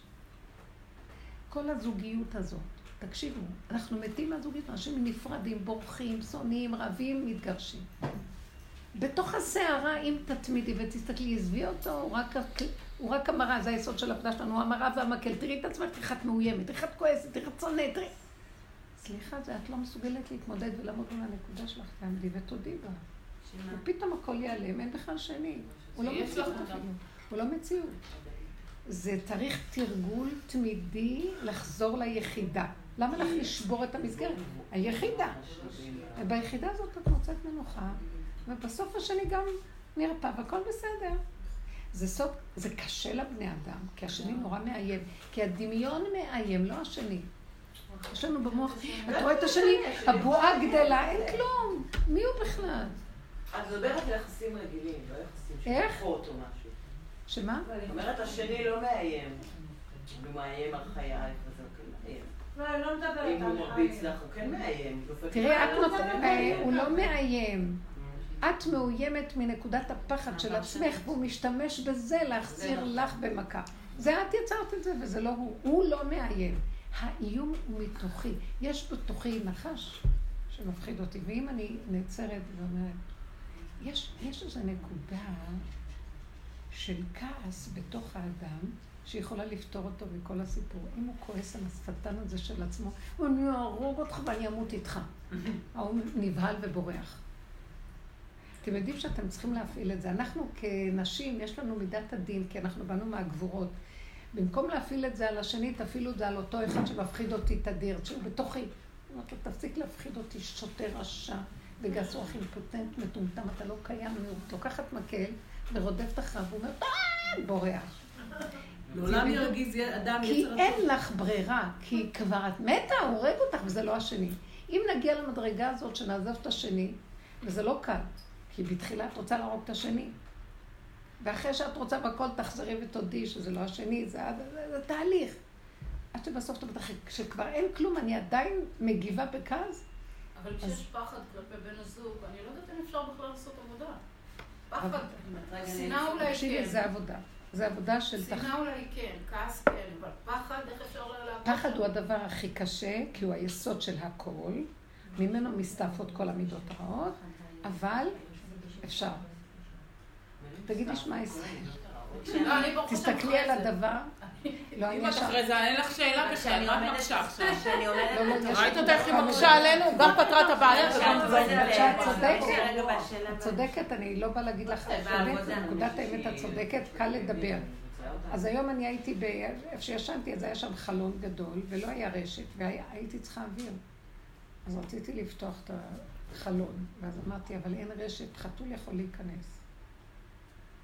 ואז פחדתי מהחתום, סגרתי ונחנקתי בלילה. אז קמתי ואמרתי, אבל אין אף אחד, מי ייכנס? רק הדמיונות שלה. ועוד פעם סגרתי, ועוד... ועכשיו את צודקת, הפחד שייכנס חתום. כשאת נכנסת בתוכך עם עצמך, מול עצמך, עכשיו, אם אני חוזרת לנקודה שאת אמרת מול הבן, אז אה, זה לא תמיד הנקודה להסתכל מה הוא עשה ולהתחיל להגיד גם אני כזאת וזה, זה לשאול את עצמי מה אותי מכעיס מולו, נכון? נכון. זאת אומרת, מה מרגיז אותי בוא, מרגיז אותי משהו, זה יותר מדייק. אז תחפשי ותראי, אה, אני בדיוק כמוהו, רק מהצד השני. תתני דוגמה. טוב, אז נגיד לא... אה, מול הבית, מה? מול הבעל, מה? מרגיז אותי בדרך כלל האמת מול עצמי, שאני לא מתפקדת. יפה. לא את כבר בדרגה יותר של הגינות. לא הגינות, זה רדיפה עצמית. אני כבר כוח לאף אחד. יכול להיות. יכול להיות שאת צודקת. יכול להיות, יכול להיות שיש לה לאות בטבעה. פעם את אמרת לי, כן, עצלות, עייפות. ויכול להיות שכבר חבל לה מרוב לאות לצאת להאשים את השני. אלה שעוד ככה זריזים, לא, מחפשים כל מה שרק אפשר להתקיף, לא, כן, זריזים. לא, יש לי גם קייסים על אחרים, אבל זה, עבדתי הרבה, אני מרגישה שכבר אין לי כבר... כן, יפה מאוד. לא תדעו לכם, אם תתבוננו כל הזמן, תחזרו לעצמכם, זה מחליש. תסתכלי בחרדה, זה מחליש אותה. ההתבוננות, אין לכם מושג איזה כוח יש בעיניים. העיניים זה החלק של המוח הגבוה, עיני השכל. הוא עובד ברמה של דעת. כאילו, את לוקחת מקל ואת מזיזה את לוח הבקרה על ידי, את לוח העצבים במקל הזה. העין מסתכלת, אה, כתוב שכל, אה, בספרים הקדושים, עץ חי, כל חטא עץ הדת יסודו בהסתכלות, שהאדם הראשון הסכים להסתכל איפה שאסור להסתכל. להסתכל. כי מההסתכלות הזאת נוצר אחר כך הגשמה. לכן לנו יש מה שנקרא שמירת העיניים, לא לשים את העיניים על דברים טמאים, או שחיות נזקקות, או כל מיני דברים. יש עניין לא לשים, כי ישר מה, מההסתכלות נוצר מצב. לכן ההתבוננות שלנו בשלילה של עצמנו מחלישה אותו. אני יכולה להגיד לה ביקורת, אולי שם נקודה של ביקורת עצמית, שזה כאילו... לא רוצה לראות כבר אותו, לא, זה כבר לא מעניין אותי. כבר הדמות לא מעניינת, נשאר יסוד הביקורת, וכשכבר הדמות נעלמת, אבל נשאר המנגנון של הביקורת, עכשיו גם המנגנון ייפול. כי כבר יש מה שנקרא המנגנון ומה שתופס. יש מה שנקרא מערכת המשפט. אז יש אחד שמרגיז אותך, ויש השופט. כן. את באה לבית משפט כי מישהו מרגיז אותך, השופט לא אכפת לך. אחרי כמה זמן נגמר זה, בסוף מרגישה, השופט מעצבן. נכון. יש איזו נקודה במערכות עצמן שמרגיזה, עצם המשפט מרגיז. אז גם זה מתחיל ליפול. תלכו על השורשים, וזה בתוכנו בשקט. ככל שאנחנו מת, מתמקדים בעבודה הזאת בדקויות, לא צריך לעשות פעולות והכל נופל, ויש מהפך, ואין שני ואין כלום, והחרדה גם נעלמת. ונהיה הכל שקט ורגוע. אני זוכרת שתקופה הייתי יוצאת לצעוק ביער. זה היה בתקופות שלפני שהתחלתי להיכנס פנימה פנימה, ואז אני זוכרת, היה קורה לי משהו, ואז השני היה, היה לי איזה... אה, שכרתי המון אה, מבנים, דירות, למוסד שהיה לי. אז אה, אה, עמדתי, פעם שכרנו איזה... כמה מבנים שהיו לו, מבעל הבית, שהוא היה נראה זה גנגסטר אלים. מסתבר שהוא עשה את הכסף לא בצורות הכי הגדולות. ורק הייתי רואה אותו, ואת הקרחת שלו היו לי דפיקות לב ממנו. לא יודעת איך, כאילו כפתי נפלתי לידיו. השכירות הייתה מאוד גבוהה, ואחרי כמה זמן אמרתי, למה שאני אשלם כזאת שכירות? זה לא פייר מה שקרה פה. אבל כבר חתמתי לו. אז כל פעם שהוא היה, אז לא הייתי נותנת לו את הכסף במלואו, והייתי מזגזגת לו, ואז אה, כל פעם היה דופק בדלת. והיה לי ממנו, רק לראות את הקרחת שלו, חרדה. עכשיו, היה שם יער על יד המקום, ברמות, אז. הייתי הולכת אחרי זה ליער, את אומרת, תעזבי את המשרד הכול, לכי ליער. הייתי הולכת ליער, ומתחילה עכשיו לעורר את כל החרדה שהייתה לי. הייתי מדמיינת את הקרחת, הייתי מציירת אותו מולי, כאילו עכשיו זה קורה לי. ואז הייתי נתקפת בחרדה, ועם החרדה הייתי צועקת כמו משוגעת, עם כל הכוח שרק יש לי. כל החרדה הוצאתי בצעקה. אתם לא יודעים איזה שחרור זה. הייתי צועקת, החרדה איך אני לא יכולה להיפטר מזה, זה גדול עליי, לא יכולה לראות אותו, וזה... מה זה? כל הצעקות הייתי מוציאה, וחוזרת. עכשיו, הייתי פוגשת אותו בזווית, יאללה, מי אתה בכלל? אתם לא מבינים, לא היה ולא נברא שום חרדה, שום פחד. כן. אבל אחרי כמה זמן זה היה חוזר. אז ראיתי שאני צריכה לחזור לתרפיה הזאת. אחרי כמה זמן בלו עצמיי בשאגתי, ועוד פעם היו לי פחדים מצורות שונות. פעם נכנסתי לרב אושר, אז זה היה משהו מדהים. זה היה מה שרבי נחמן אמר, אני איש פלא. הוא היה איש פלא. אז אה, נכנסתי אליו ואמרתי לו, אין לי כוח יותר לצעוק, זה לא נגמר. כי רבו אושר לימד אותנו ללכת לצעוק ביער. אז הוא הסתכל עליי, הסתכל, הסתכל, הסתכל, הסתכל. עשה ככה, זהו, הלך לישון. ויצאתי. באותו שבוע התחלתי להרגיש מהלך חדש. הפסקתי ללכת ליערות, וכאילו הוא, משהו במוח כל הזמן משך את המוח במקום ככה, לתוך הרחם שלי. ובתוך הנפש הייתי צועקת, אבל בצעקות שהן כאילו נקודה. זה, אי אפשר לתאר, כאילו, הכל בננו-טכנולוגיה, בקטן. ואז הבנתי שכל הכוח הזה, גם כשהיה יוצא, אחר כך הרגשתי, למה זה חזר עוד פעם? הרגשתי שהתפטרתי מהפחד. ישר גונבים. כי כמה שאת עושה עבודה, גם ברסלב, עכשיו ברסלב התחילו לצעוק מרב אושר, הם לא היו צועקים, הם היו הולכים להתבודד ביערות בלילה, אבל לא לצעוק. את זה לקחו מרב אושר, כי קרלין, הוא קרלינר, וקרלין צועקים בתפילה. אז היה לו את העניין של הצעקה להשתחרר. אבל ראיתי שאני משתחררת זה גונב, אני משתחררת זה גונב, הוא לא נגמר. ואז הוא כאילו אמר לי, קחי את הראש, שימי אותו באדמה, כי הראש הזה, כל עוד הוא עומד ככה, לא תגמרי, בלו עצמיי בשאגתי, אומר דוד המלך. כמה אני אצעק? כי הראש ישר גונב. וששם לי את הראש ברחם, מה שנקרא, הכל בקטן. אז הראש לא גונב. אתם מבינים מה אני מתכוונת? עושה עבודה, הכל בקטן נגמר, את לא זוכרת מעצמך לעצמך כלום. יש תוצאה קצת. לא, זה לא סזיפי. יש תרגילים בתוך כל הדרך הזאת, אבל העבודה שאנחנו מתבוננים בעצמנו, זאת עבודה, בגלל זה אצלי הפסקתי לדבר על לצאת לים. בהתחלה עוד היו יוצאים, ותעבדו בתוך עצמכם, בתוך המטבח, בתוך הכוס, בתוך כל דבר, ותיתנו את הנקודה שלהם. תרימו את זה להשם בדיבור קטן וזהו. דוד המלך מתחת לשמיכה היה עושה את העבודה כן, הזאת. כן, בסוף, כי בהתחלה עוד יוצאים עם הכוח שיש. אבל זה גונב, זה לא נגמר. העבודה היא להתבונן, להגדיר. עכשיו תגדירי עוד פעם. מרגישה תשישות. עכשיו, התשישות שלך, זו האמת שלך. מה שאת רואה שצריך לפעול פעולה, זו אמת נכונה גם. מי יכול לגשר את ההפכים האלה? אז תגידי לו, השם, אני יכולה רק להושיט יד. תיכנס ותעשה את השער עד שאני לא ארגיש לך מי עשה את הפעולה. את יודעת, תפילות חשובות פה התפילות. תציעי לו הצעות. תפתי אותו, ת, תגידי לו מה לעשות, תפעילי אותו. אני רוצה רצון, איך? אני רוצה רצון, השתוקקות. מה רצון, למה?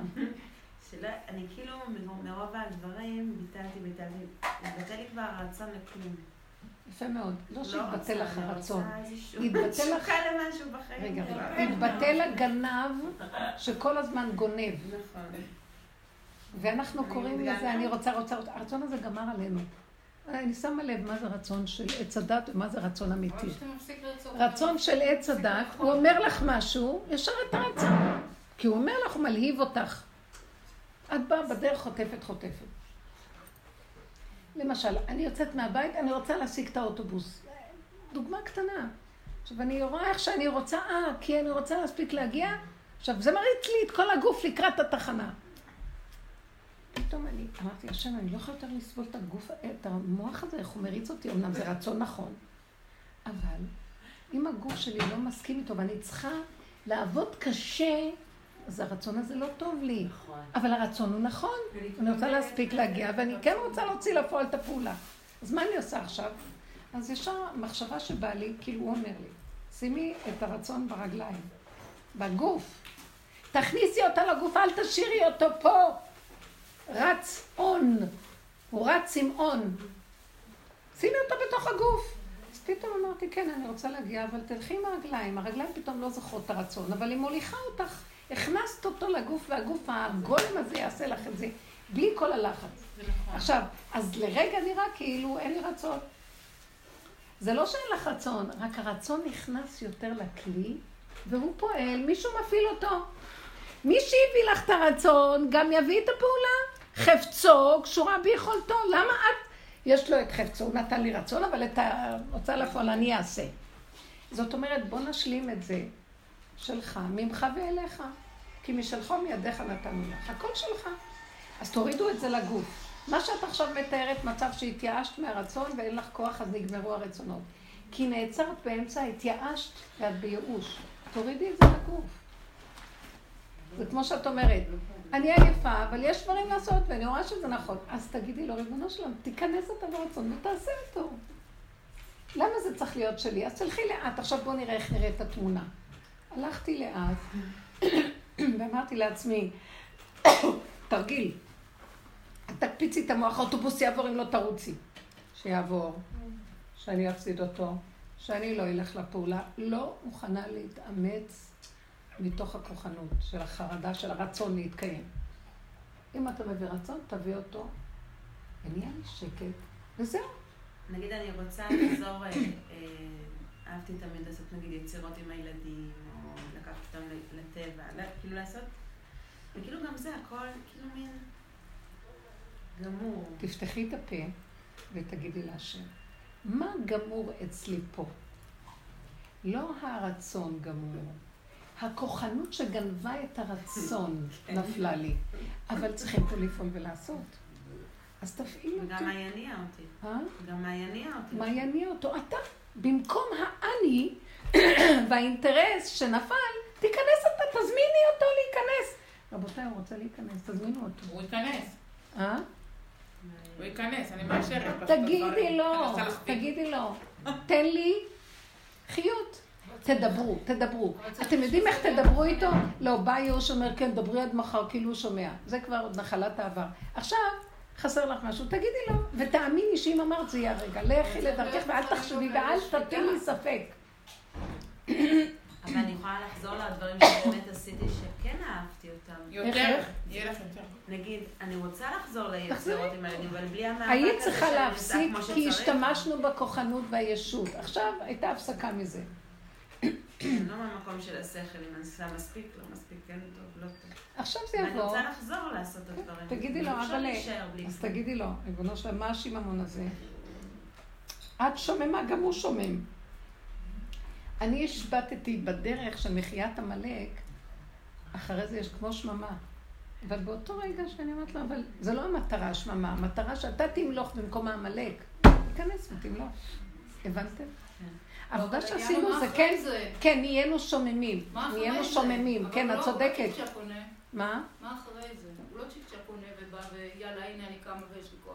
ת- אחרי תמתיני. זה השאלה אם אני מוכנה להמתין שבועיים במיטה ואין כוח, ואני לא מתחילה להלחיץ את עצמי, לא, אין לי כוח. ועד שהוא יבוא ויגיד. נכון, תתמידי. אה, אין אוכל, אין כלום, אה. אי אפשר. זה לא נכון שאת יושבת ואין כלום. את קמה תמיד, יש איזו נקודה שתמיד את קמה לעשות משהו. אני אגיד לכם מה שתעשו, אל. תלכי מתוך. הכוחנות לעשות, תקשיבו, אל תלכו מתוך הכוחנות. תגידו, אין לי כוח. תפעיל אותי, אבא. ככה אני עושה, אני שוכבת במיטה, אחרי רגע אני, או שבא לי איזו מחשבה, או שאני רואה שאני יורדת מהמיטה. ואני הולכת. פתח קטן נפתח לי פה, נפתח את היד, נפתח, נפתח, נפתח, נהיה. נכון. אבל דיברת קודם, למה את לא זה רואה לא- שזה הוא? לא, למה את אומרת זה לא הוא? לפעמים יש, מתעוררים מבפנים הכל הצריכה, ואת לא יכולה, ואת עכשיו בעצלות, את לא בחוסר יכולת, את בעצלות. כזה מין דיבורים כאלה שאני כאילו, אני חייבת, כי זה חיים לא, ומוות לא. וכולי. משהו תעשו ככה. אל תדונו ותשפטו את עצמכם. בשלב הזה הייתי מציעה לכם עבודה קצת שונה. תשכבו, תסכימו שאין לך כוח. תגידי עצלות, כן. ואז אני אומרת לו, למה שאני לא אהיה עצלה? כי מה שאני לא עושה, אתה מחריב לי את הכל. אין לי ש... אז ש... למה ש... מה אתה מאשים אותי? בוא נראה אותך. שאני אקום והפעולה תלך לי, ויהיה כיף. אחרי כמה זמן. באמת, אם תאמינו בזה, אל, אל תשבי להגיד במילא כלום, אל תתאפסי בייאוש ותשכבי מתוך ייאוש. תיתנו נקודת אמת בדבר, אתם מבינות מה אני מדברת? את נכנסת ואומרת, במילא אין כלום, אז מה? אז אני אומרת, לפחות אני אומרת את זה לא ולא לעצמי. אין כלום, זה מה שאתה רוצה, שלא יהיה כלום? חבר'ה, תהיו חברמניות עם השם. לא, כאילו יש כל מיני... הדיבור שלך איתו זה... לא, אבל יש לי הרגשה כאילו שאני חייבת לפתוח פתח. מה את חייבת? שאני חייבת לפתוח פתח כלשהו. הדיבור שלך זה הפתח. אל תקומי לעשות. פעולות מתוך בכוח. דיבור מדויק. דברו, דברו, דיבור מדויק. דיבור מתוך המצב הקיים, אני בייאוש. אז אתה רואה השם, איך אני לא אהיה בייאוש? כי כלום לא, אני באה לעשות משהו, אין, אז המוח משכנע אותי שאין כלום, אז אתה יודע, ריבונו של עולם, בשנייה שאתה נכנס ומסיח ממני את המוח הזה, מסיח את דעתי מהדעת הזאת, ונותן לי פעולה וישמח, ושמחת אותי, תשמח אותי. ואני אגיד לכם משהו, בנות, אל תיתנו למוח הזה לשכב עליכם, כי הוא מייאש. אז יש, מיל... יש רגע אחד שלא, כנגד זה תתחילי לעשות דיבורים של עצמך. מבינה מה אני אומרת? אל תזיני את הדיבורים של עץ הדת. אני כן, לא, גם כן קשקושים שלכם. אל תעשו את זה. תיתנו לו את. הדיבור השני. נכון. אני כזאת, אבל זה מה שאתה רוצה. אתה ברגע אחד יכול להיכנס להפעיל אותי, לסדר את הכל, אין דמויות, אין אף אחד. בשנייה, בוא תראה לי שאתה חי וכן. הנה היד. תפעיל אותי. מורידה רגל על הרצפה, הוא יחשוב, נתת לו רגל, הוא ייתן לך יד. תקשיבו טוב, תזיזו נקודות, הלא את זה הוא. הוא זה את. את עושה, הוא עושה כן. דרכך. ת- תתגלה דרך הרצון, כאילו, שאני אדע שאת- שאתה מתגלה ברצון שלי. כי אני כן רוצה רצון, אני מרגישה הרצון תמיד הוא של השם. בדיוק. הכל של השם. איפה זה הפך להיות שהוא לא יהיה גניבה? גם כן אה, רחוק מהמקום שלי, שהוא יהיה באמת בדיוק שלי. לא שומע- לא הבנתי. כמו שאת אמרת, שאם אני רואה נקודת אמת ואני רואה את איפה שאני נמצאת ויהיה מפגש באמצע, אז גם לחפש רצון פנימי שהוא לא יזייף ויגיד לי להגיע לעוד לשמה, שזה יהיה אני אגיד לכם את האמת, יש כאן בלבול של המוח של עץ הדת והאמת. יש לך רצון, הרצון שבא לך עכשיו הוא רצון מהשם. ההוצאה לפועל שלו זה של עץ הדת. כי ישר הוא יגיד לך, אה, למה, אה, ככה, או שיגיד לך, כן, כן, תרוצי ותעשי מתוך לחץ ומתח. זה לא טוב. הרצון שלו, אז תגיד לו, כמו שהבאת לי, פונקט, נכנס רצון. ככה גם פונקט נהיה דבר. מה יש? אתה לא יכול? לא, אז הנה הגב הרגליים. כאילו חסמתי לי גם את הקשר עם הרצון הפנימי. כי במקום כאילו לחפש את הדיוק של לנתח. נקודת האמת שברצון להוצאה לפועל, סגרתי את כל. המחלקה. כן. זה מה שאנחנו עושים, מרוב ייאוש. תקשיבו, השיעור זה הזה הוא מדויק, אנחנו. מדייקים בדקויות. את מתנה, את מבינה שאת מתנה? לא, תלמידי חכמים, אני שמה לב שבעלי מדבר והוא מדבר איתי על איזה סוגיה או משהו, אז אני לוקחת את הנקודה ומדייקת לו יותר. הדרך הזאת, אתם יודעים למה בנות? כי אנחנו נכנסים בהכרת הפגם בדיוקים ומוכנים להודות על הקלקולים של עצמנו בינינו ובין עצמנו. זה הדיוק הזה, הוא עומד לנו אחר כך בשכל היותר דק. כן, סגרתי אז גם את הקשר עם ה- עם השם, כאילו. כאילו סגרתי הכל. הלכת לייאוש. אני עושה הלכת לי. היא לא קיבלה, היא לא קיבלה. אני לא גם קיבלה. עושה, אין לי כוח יותר. במקום להגיד אין לי כוח, וה- אני אומרת תן לי כוח. אני מחליפה את האלף בתף. במקום, כשאני יוצאת אין לי תן לי כוח. וזה מיד מעביר אליו את כל האחריות. זה ממש ריכוז של מה שאמרת עכשיו ל... תן לי כוח, אני אומרת, אני גם לא אומרת לו תן לי כוח. כי אז עוד פעם אני גונבת לו את בדיוק, הכוח. זה לא תן לי כוח, לא צריך אני אומרת לו, יקום השם יפוצו איבה וינוסו משנאיו מפניו. הדיבור צריך להיות מדויק. הוא צריך להיות עם כאב, להבין איפה הרצון נמצא ואיפה הכאב נמצא, ולזרוק את הכאב, שלא אתם יהיה יודעים כאב. למה? מה שהיא פה? ככל שאנחנו נתבונן בפגם, מה, מה מונע אותי, כי יש לי נקודה שמונעת, שמה, שמה נמצא הבורא. אז תרדו לשם, הוא יתגלה משם. אתם רוצים להשיג אותו מפה. אין לי כוח, תן לי כוח. אז הוא ייתן לי כוח, מיד אני אגנוב את הכוח עוד פעם. את צריכה להגיד לו, מה שאתה לא נותן לי, אני גונבת. אז עדיף לי לא לעשות כלום. אז אתה רוצה שאני אגיע לייאוש? מה אתה רוצה, שאני אשב? זה בראת העולם. בראת את העולם לשבת, בראת, ולא... אה, לש... לא לתוהו. ולא לתוהו בראת, יפה. אז תפעיל. אמ, אז למה עצרת אותי? למה עשיתי את כל העבודה לעצור? כי קודם הייתה מערכת של גניבה לא נורמלית של ישות. אז אמרת, תפרקו, פרקו, פרקו, פרקו, תגיעו למצב של שביתה, שבת. אתם יודעים שבשבת אנחנו אסורים בל"ט מלאכות. למה? כי יש מי שפועל ועושה אותם, אתם לא צריכים לעשות אותם.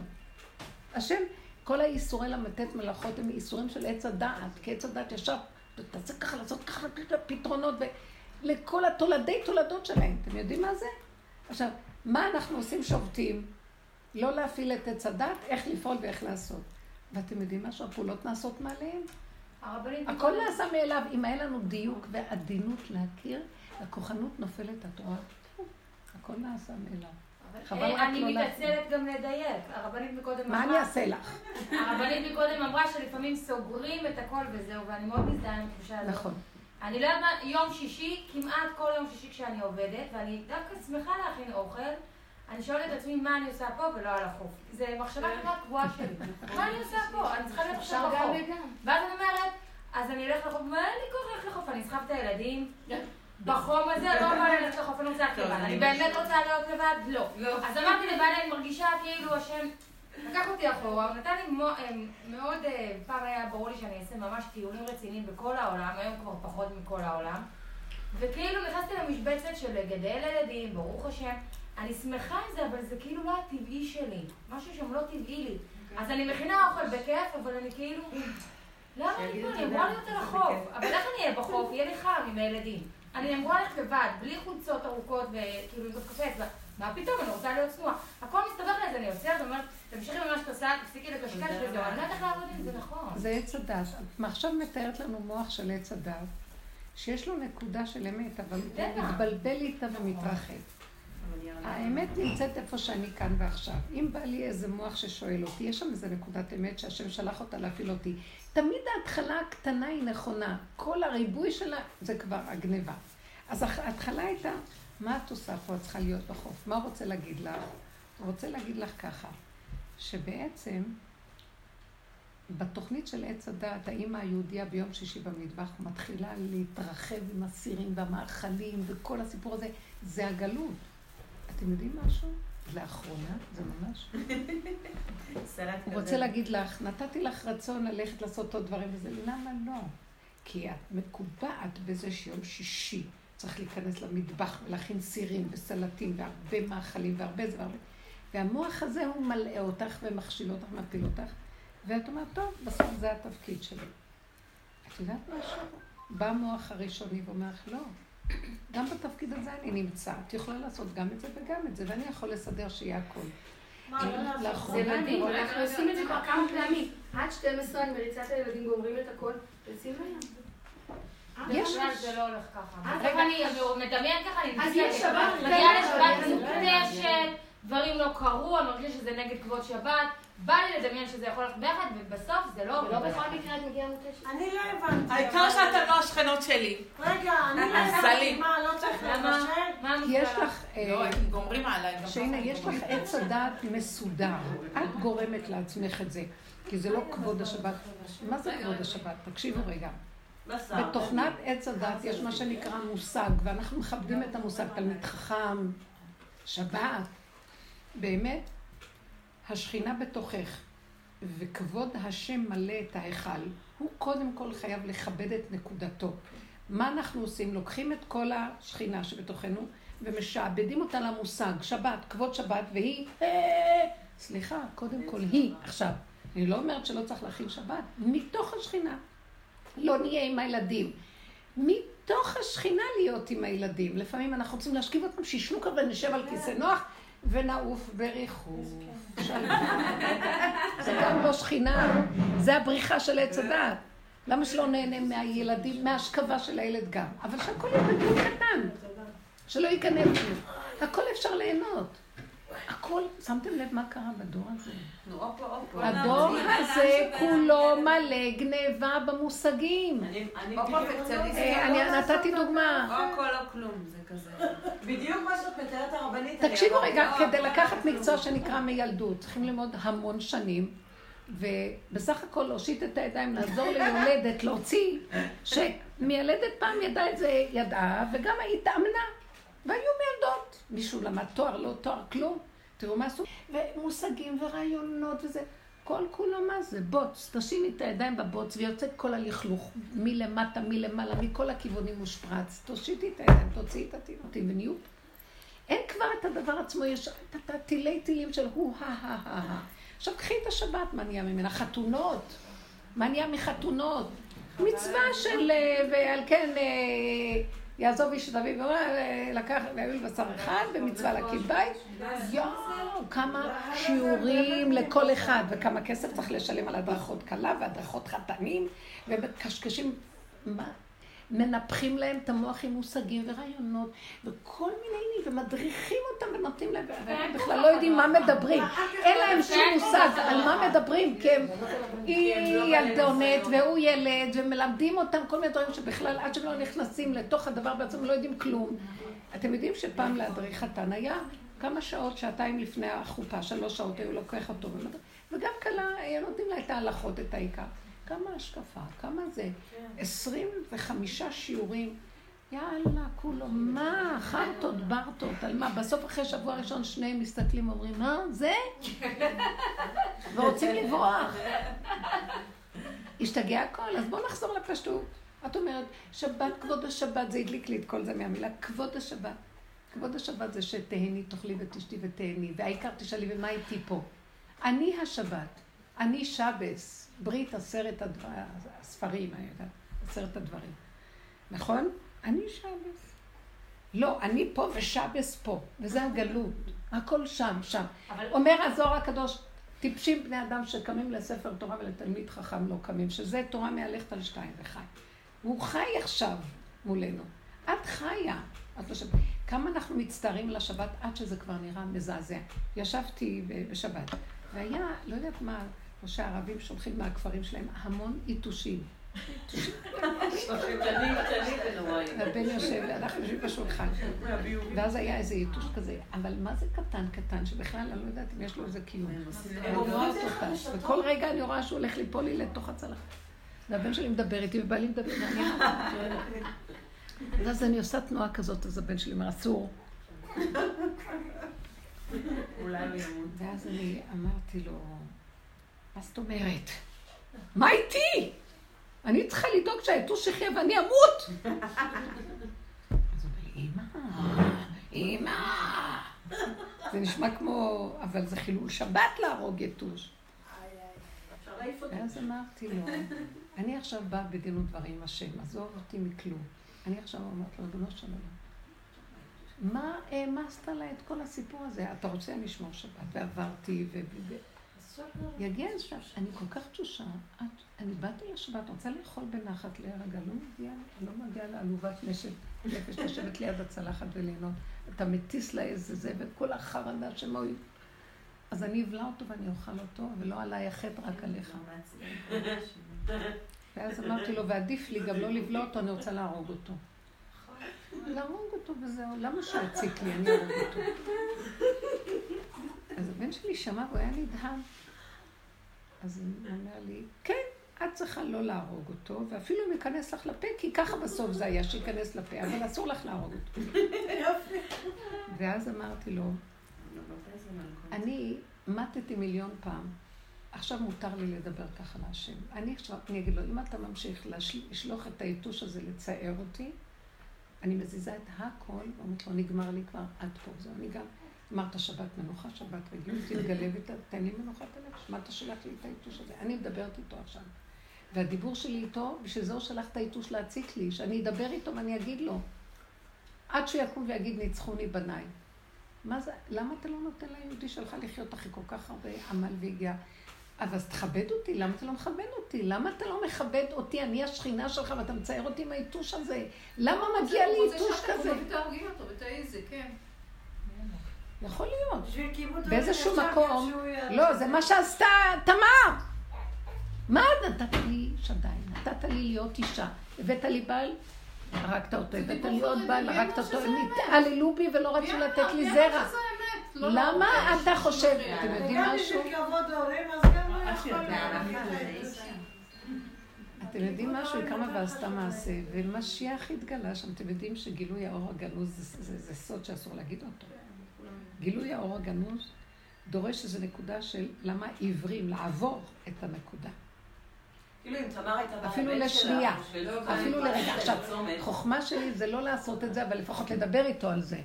והוא עוד כולו נמס מזה שאני מדברת. אני חושבת שהדיבור שלך היה בשביל הבן שלך, לא בשביל אף אחד אחר. כן, הבן שלך היה צריך לשמוע את זה.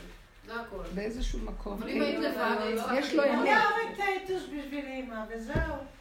לא, זה לא עניין שהיתוש, זה לא עניין של להרוג את היתוש, לא להרוג אותו אפילו, זה העניין של לעמוד, ליצור מהמצב הזה בית דין קטן מולי ובין, הרמב"ן אומר שתהלוכת האדם של האדם וכל המאורעות ששולחים לו זה שהוא ייצור בית דין קטן וידבר בינו לבין בוראו, זה המהלך של היחידה. זה לא מה שהמוח אומר לו, כן ולא ושלום לך. לא זה עשינו, אנחנו עושים. קדושת השבת, נכון. שבת המלכה וכבוד השבת. עשינו! זה לא שאני באה מתחילת הדורות, כמו קורח, לא צריך, נהרוג את היתוש. טלית שכולה תכלת. עשינו הכל! ואתה עוד שולח לי יתוש אחרי שכבר תשש כוחי ואין כלום. אה, תשמע, בורא עולם, אתה רוצה להישאר קבצן והשכינה בגלות? מה זה קשור אליי? לך תסדר את התוכנית שלך, חפש לך כלה אחרת. ככה אמרתי לבן שלי, שחפש כלה אחרת. אני רוצה ליהנות ולחיות. אני השכינה, אני שבס. זה כבר לא שם, עץ הדת אומר שם ואני פה. זה לא... האמת, עץ החיים זה מיני הוא והיא, הוא בתוכי כרגע, אם אני מדברת זהו, אם אני נושמת זהו. למה אתה מצייר את עצמך עם היתוש הזה בשנייה שאתה גוזר עליו ללכת? הוא אומר לי, רציתי לשמוע את הדיבור הזה, תקימו אותי מהגלות, תקימו, השקעתם אותי לישון, אתם הרדמתם אותי. אתם מסכימים להיות צדיקים בשם השם, אבל לא באמת עם השם. לכבוד השם, הכל לכבוד השבת, איפה? אני השבת. הוא אומר, או, זה כבר מדרגת היחידה בבשר, השבת, השם, זה פה. אם זה ימות והשבת תתקיים, שזה מושג, אין כפירה יותר גדולה מזאת. ועשינו את זה כדי למצות את, את כל החטא של עץ הדת, את כל העול, עול, עול, עול של החטא הזה. טוב, עשינו, אבל אין סבל יותר גדול. עד מתי? אבל למה זה לא התרחבות של עץ הדת כל כך להילחץ מהיתוש? כאילו, לא. את יודעת למה? זו שאלה מאוד טובה. זה ש- בוא נ- בוא נחבר אותה למה שדיברנו כאן קודם. כי הוא הביא אותי, עשינו המון עבודות, והמון התגברויות, והמון... התגברתי, כן, מה זה בכלל יתוש? למה שאני אתן? והבן שלי אמר, ואם ייכנס לפה, ייכנס וזה. ופתאום הנפש שלי צועקת, לא, זה לא עונג שבס! ופתאום אני צועקת, התשת אותי עד הסוף, ועכשיו הבאת אותי למדרגה של עצבנות כזאת, בגבוליות, בגבוליות הזאת. אתם יודעים שאנחנו מאוד מסוכנים, בכוונה. כי רק הנרבים האלה, כי את נוגעת כבר במערכת העצבים, וכל דבר הכי קטן, וזה איפה שהוא נמצא, בורא עולם. הוא מערכת העצבים שלי. ואז אני אומרת לו, אתה, אתה מרגיז אותי, אתה מרגיז את עצמך. אני אהרוג אותך. אני אהרוג אותו. אני אהרוג. אתה רוצה שנהרוג? תתגלה. תקשיבו רגע. אז כאילו מה- משהו מעצבן אותי באמת, זה בעצם לא עץ הדת, כאילו זה לא... נגיד, זה אני לא מאוד מאוד. רגישה זה לרחוב. לא עץ הדעת. אז זה אם פתאום זה מבשרי. מעצבן אותי, זה לא התרחבות של עץ הדת, זה פשוט הבשר עצמו, וזה מבשרי. לכן אמרתי לכם, בנות, תקשיבו לבשר, כל התרגילים האחרונים. עכשיו אמרת לכם, ברצון תורידו אותו לבשר. איך אני יודעת? כי יש לי... סליחה, בן שלי יושב במנוחה, אמר, אז תבלעי יתוש, ולא תהרגי אותו. ואז אני אומרת, מה? אני במקום אחר, סליחה, ואני הייתי בשיא קרירות המוח, שהכל אני אעשה לכבוד מה שהתורה אומרת לי. עד שהגעתי למקום ש... אם תבקש ממני עוד משהו, אני אהרוג את כל העולם ואני אתאבד יחד איתו. כי השכינה כבר אומרת, די, גמרנו את התיקון. למה תמר הייתה צריכה לעשות את המעשה הזה? שהיא תחזיק מעמד, אז מה? לא. כאב לה הגוף, היא רצתה להעניק, היא רצתה להוליד, כאב לה המציאות שלה, היא חיה עם האמת, לא עם המוח. כי עם המוח יש לנו אורך רוח, והשם אומר, טוב, אתם עם המוח, אז אני בנוח, בכיסא נוח, אני, אורה השם, למה תישן לנצח? מותק, אתם מפמפמים לי את השינה, אתם מרדימים אותי. השם צילך לי, את- אתם ישנים, אני ישן איתכם. מה פירוש אתם ישנים? אתם מסכימים לכל המערכת הזאת של עץ הדת טוב, כי היה צריך עול, ואני הלכתי שכינה בגלות לתקופה, אבל די, כולכם נועקים, צועקים, מתים. תקימו אותי בחזרה, מה אתם עוד רוצים? יקומו כאלה שאני לא תבלעי את היתוש. סליחה, למה שיהודי יבלע יתוש? זה לא עונג שבס שלו. אבל איפה הגבול? כי השבוע סיפרה לי מישהי. אני אגיד לכם את האמת, אחרי הדיבור הזה הוא התחיל להקשיב לי, נכנס בשיחה עד שעה שתיים בלילה. לא, לא... גם הם לא מרגישים, אני חושבת שהם מדברים כך כי לא מרגישים את הצער. שנגיד הייתה בבית לבד בשבת, והיא אלמנה, והילדים שלה נשואים מפוזרים, והיא הסתובבה בבית, רציתי להגיד לה, ופתאום החליטה לקחת את המפתחות. מי זאת? לא שמעת מה את אומרת. מישהי סיפרה לי. שהיא אלמנה, היא- מאוד בת 60, והילדים שלה נשואים מפוזרים, והיא לבד בבית כל השבת, והיא הרגישה מצוקה כזה משעמם וזה, היא אמרה, מה, אלוקים הוציא אותי ככה, בעצבני בשעה מתוקה? אז היא פשוט לקחה את המפתחות של האוטו פעם ראשונה, ופשוט היא דמיינה שכל הדרך ירדו אבנים עליה, ולא, זה לא קרה, והיא נסעה בשבת. אז איפה הגבול? המצוקה הזאת אמורה לבטל את הגבול של ההלכה?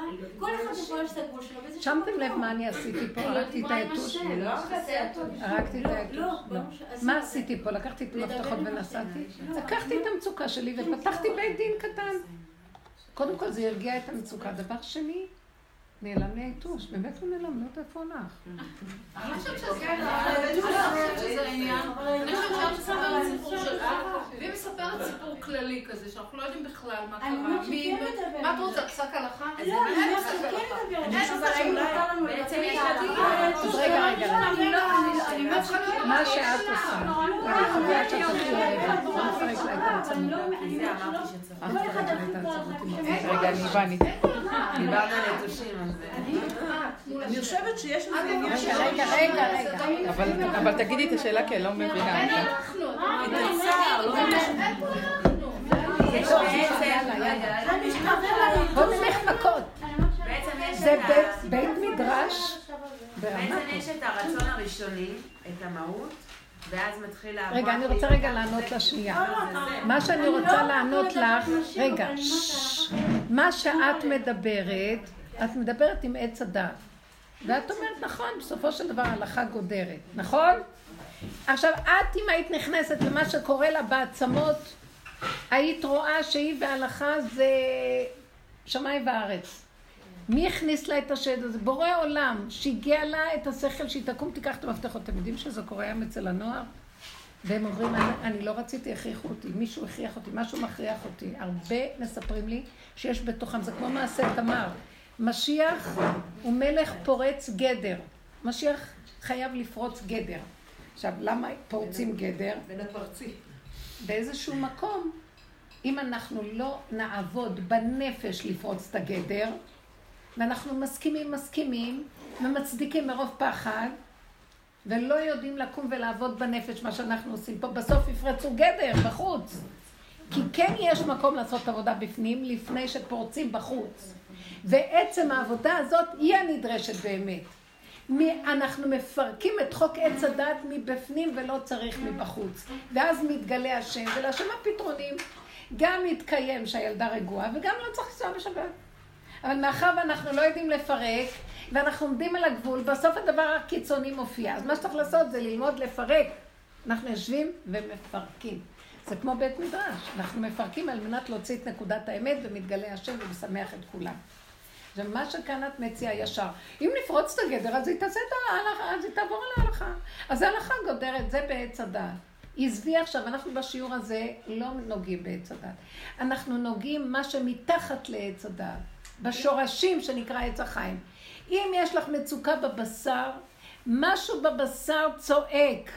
כן. תתייחסו כן. אליו. ברור, לא, אבל אז נפרוץ את הגדר, כי הבשר אומר לי, תיסעי באוטו. לפני שהבשר אומר פעולה לעשות, את יכולה לפרק, אנחנו שמתם לב מה עושים, מאיפה בא הכעס, מה את לחוצה, מה הסיבה. ואז אני באה עם כל הכאב הזה להשם. ריבונו שלום, נתתי לך את הכל. אני באה בשם כל כנסת ישראל ואומרת לו, אני מדברת אחרי 3,500 שנה של עבודה.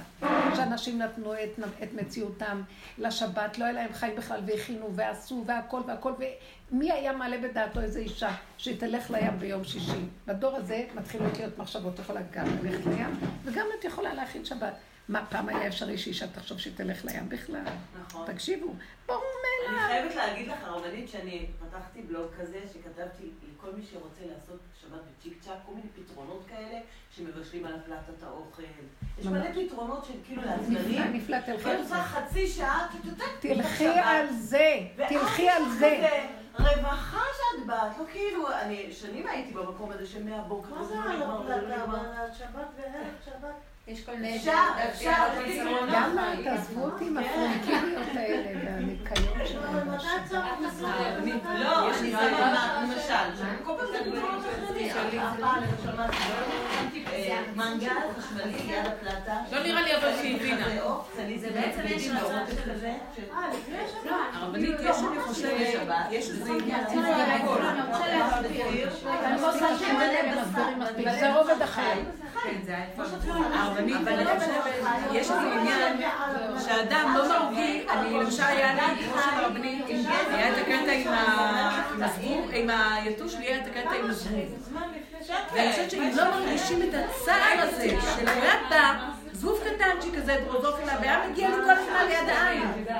ואני הייתי, ממש היה לי צער כזה גדול, ואמרתי, אני עכשיו, זה היה שבת, אמרתי, אני הורגת אותו. ריבונו של עולם, אתה אומר לי, אתה לא לא להרוג אותו, ואני הורגת אותו, אז תיקח אותו ממני. והוא נעלם. הוא ממש הציג לי, אבל אני חושבת שאם אם לא, אם אם לא מרגישים ההנהגה את החדשה. הצער, אני מדברת ההנהגה, רגע. גוף, שהגוף לא יעשה משהו. ההנהגה החדשה, זה הגילוי של השם הוא מבשרי. כן, השכינה סובלת, אין לה כוח יותר לסבול. כן, בדיוק. ולא, מה אנחנו עושים? גם אין לנו קשר עם השם. כי השכינה היא האמת שלנו. ועץ הדת של השם, יש מה שנקרא שכינתה וקודשא בריחו. הקודשא בריחו שלנו הוא דמיון עץ הדת של השם, הוא לא באמת השם. זה השכינה. הכי קשר נכון יש לנו עם השכינה. השכינה זה לא השם? השכינה זה מה שנקרא אור ששוכן איתנו של השם. ממנו הפעולות שלנו, ממנו הנשימה, ממנו הדם זורם, זה האנרגיית חיים. חוץ מזה, יש לנו עץ הדת של קודשא בריחו. אתם מבינים מה זה? של הזכר, שיש לנו מצוות ותורה ומה שאנחנו צריכים, והשכר ועונשו וכן הלאה, חטא ועונשו, שכר ועונש. עכשיו, זה תוכנית, אבל החיות שוכבת פה. לקראת הסוף השם יגיד, טוב, תיקנתם את התוכנית. כי בתוכנית השם אומר, הלוואי אותי עזבו ותורתי שמרו. אני לא נמצא. הסתרה אלוקית. יש שכל ויש חכמים. לקראת הסוף הבשר יקום. לא מוכנים יותר. הבשר, הנוער היום אין לו כוח. הילדים הקטנים לא מוכנים. מקשים עלינו את החיים. הכל נראה קשה. מי שמקשיב לבשר הוא מתחיל להבין, המוח מתמוטט, והבשר דורש את שלו. עכשיו, בבשר יש שכינה שאומרת, תקימו אותי. אם אתם לא מקימים אותי, תבוא גאולה עם קודשא בריחו, יבוא אור, אבל אם אני לא קמה, וואי וואי וואי, זה יהיה פצצות אטום, רצח בעצמות, מידת הדין כמו סדום ועמורה.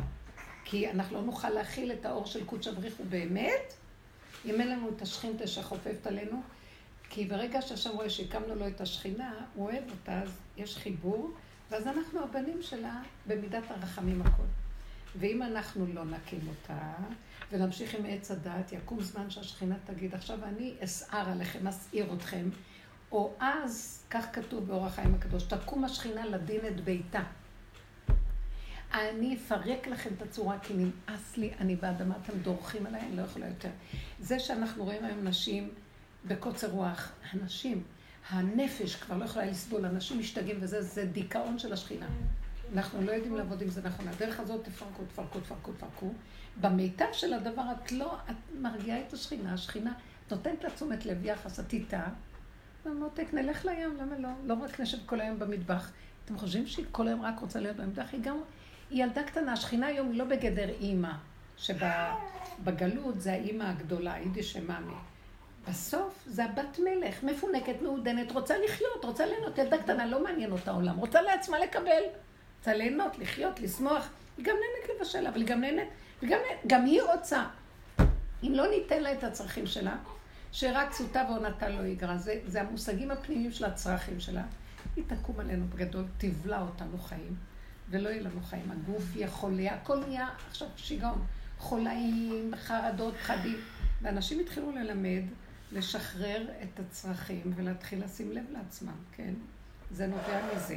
עכשיו, אני לא אומרת שאותה אחת, שאם היינו נכנסים לצרכים שלה, מה קורה לה בנפש, והיינו שמים לב אליה ומדברים איתה, ונותנים לה איך היא יכולה לדבר עם העזר שלה, לא הייתה לוקחת את המפתחות ונוסעת. והיא בכלל לא העניין, היא העניין. למה היא העניין? השנייה העניין? ומה איתה? היא חמודה. מה? אבל גם... את לא מבינה שאת העניין פה? מה הייתה היא בשבילך? אני אומרת ש... שכנה, מצידה שכנה. לא, אני אומרת שכאילו... את דנה אותה מגבוה.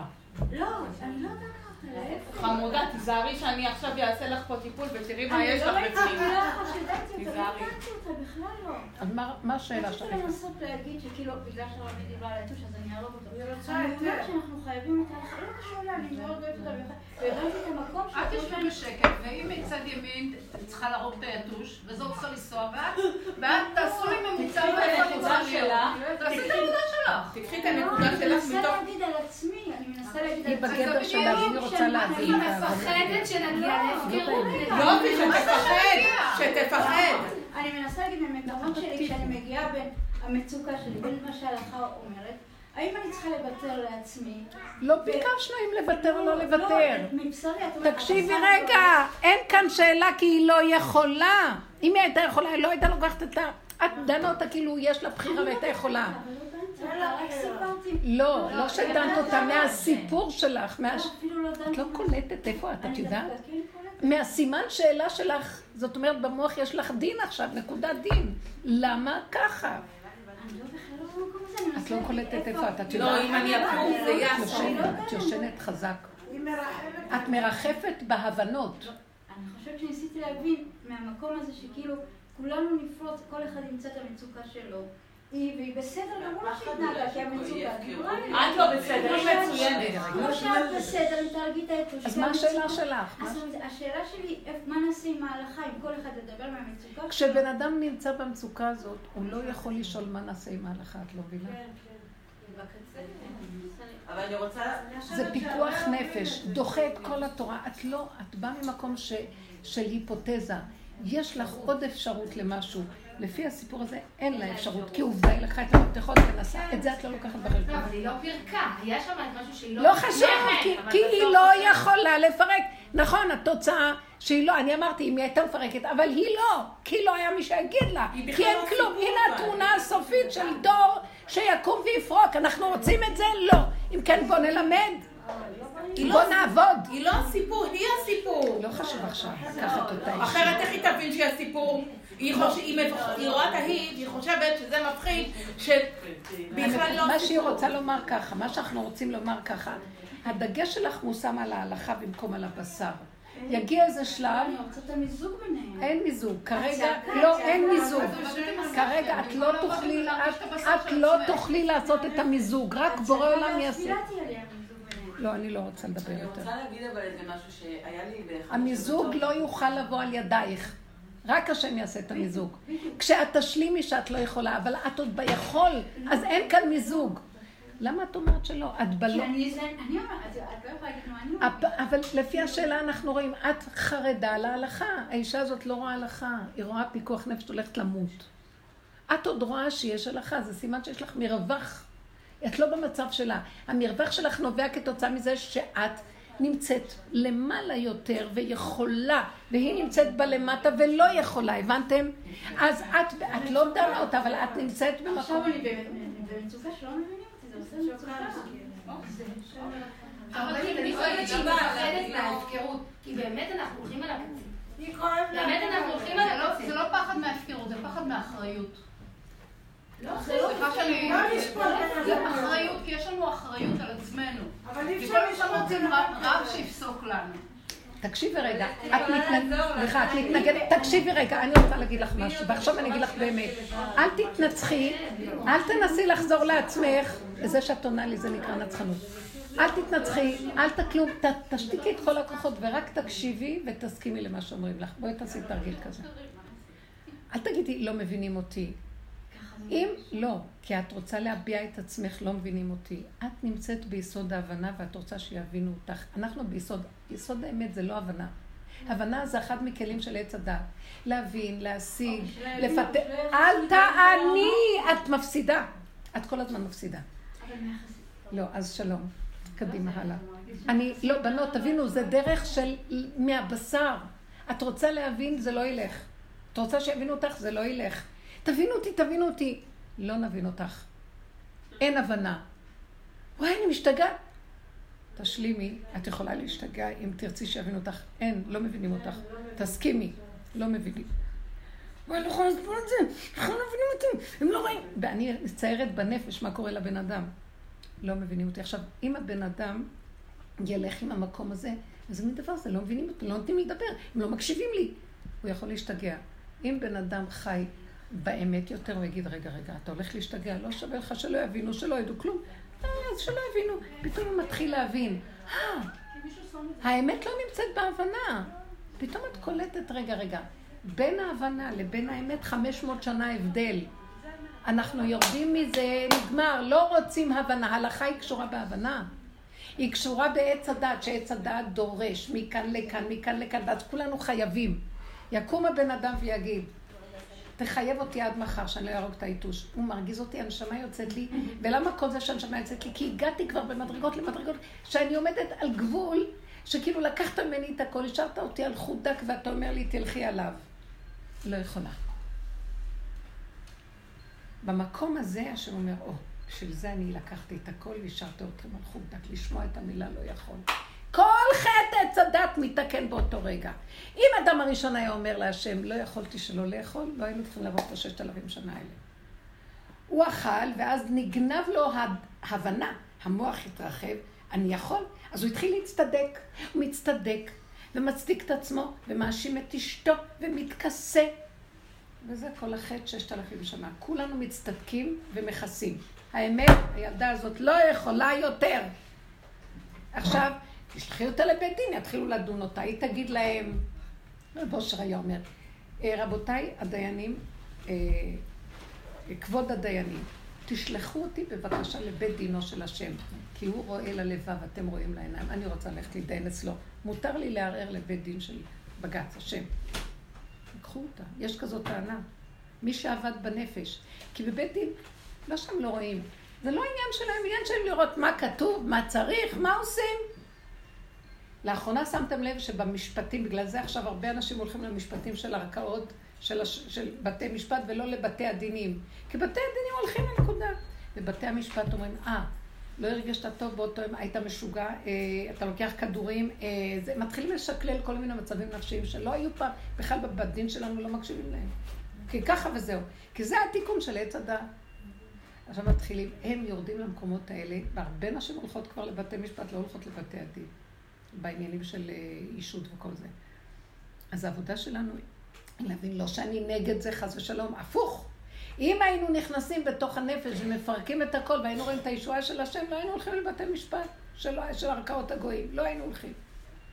אבל אנחנו לא יודעים מה לעשות, אז אין לנו ברירה, כי כאן המערכת נוקשה, גברית, קשה, לא רואה את הנפש, ואנחנו גם דנים אותה, ולא צריכה, כי כתוב. תקפצו לי, אני הולכת למות, להתאבד, מה תעשו עכשיו? דנים את האדם כפיקוח נפש. שכל התורה כולה לרגע מתבטלת כדי להמשיך להחיות את נפשו.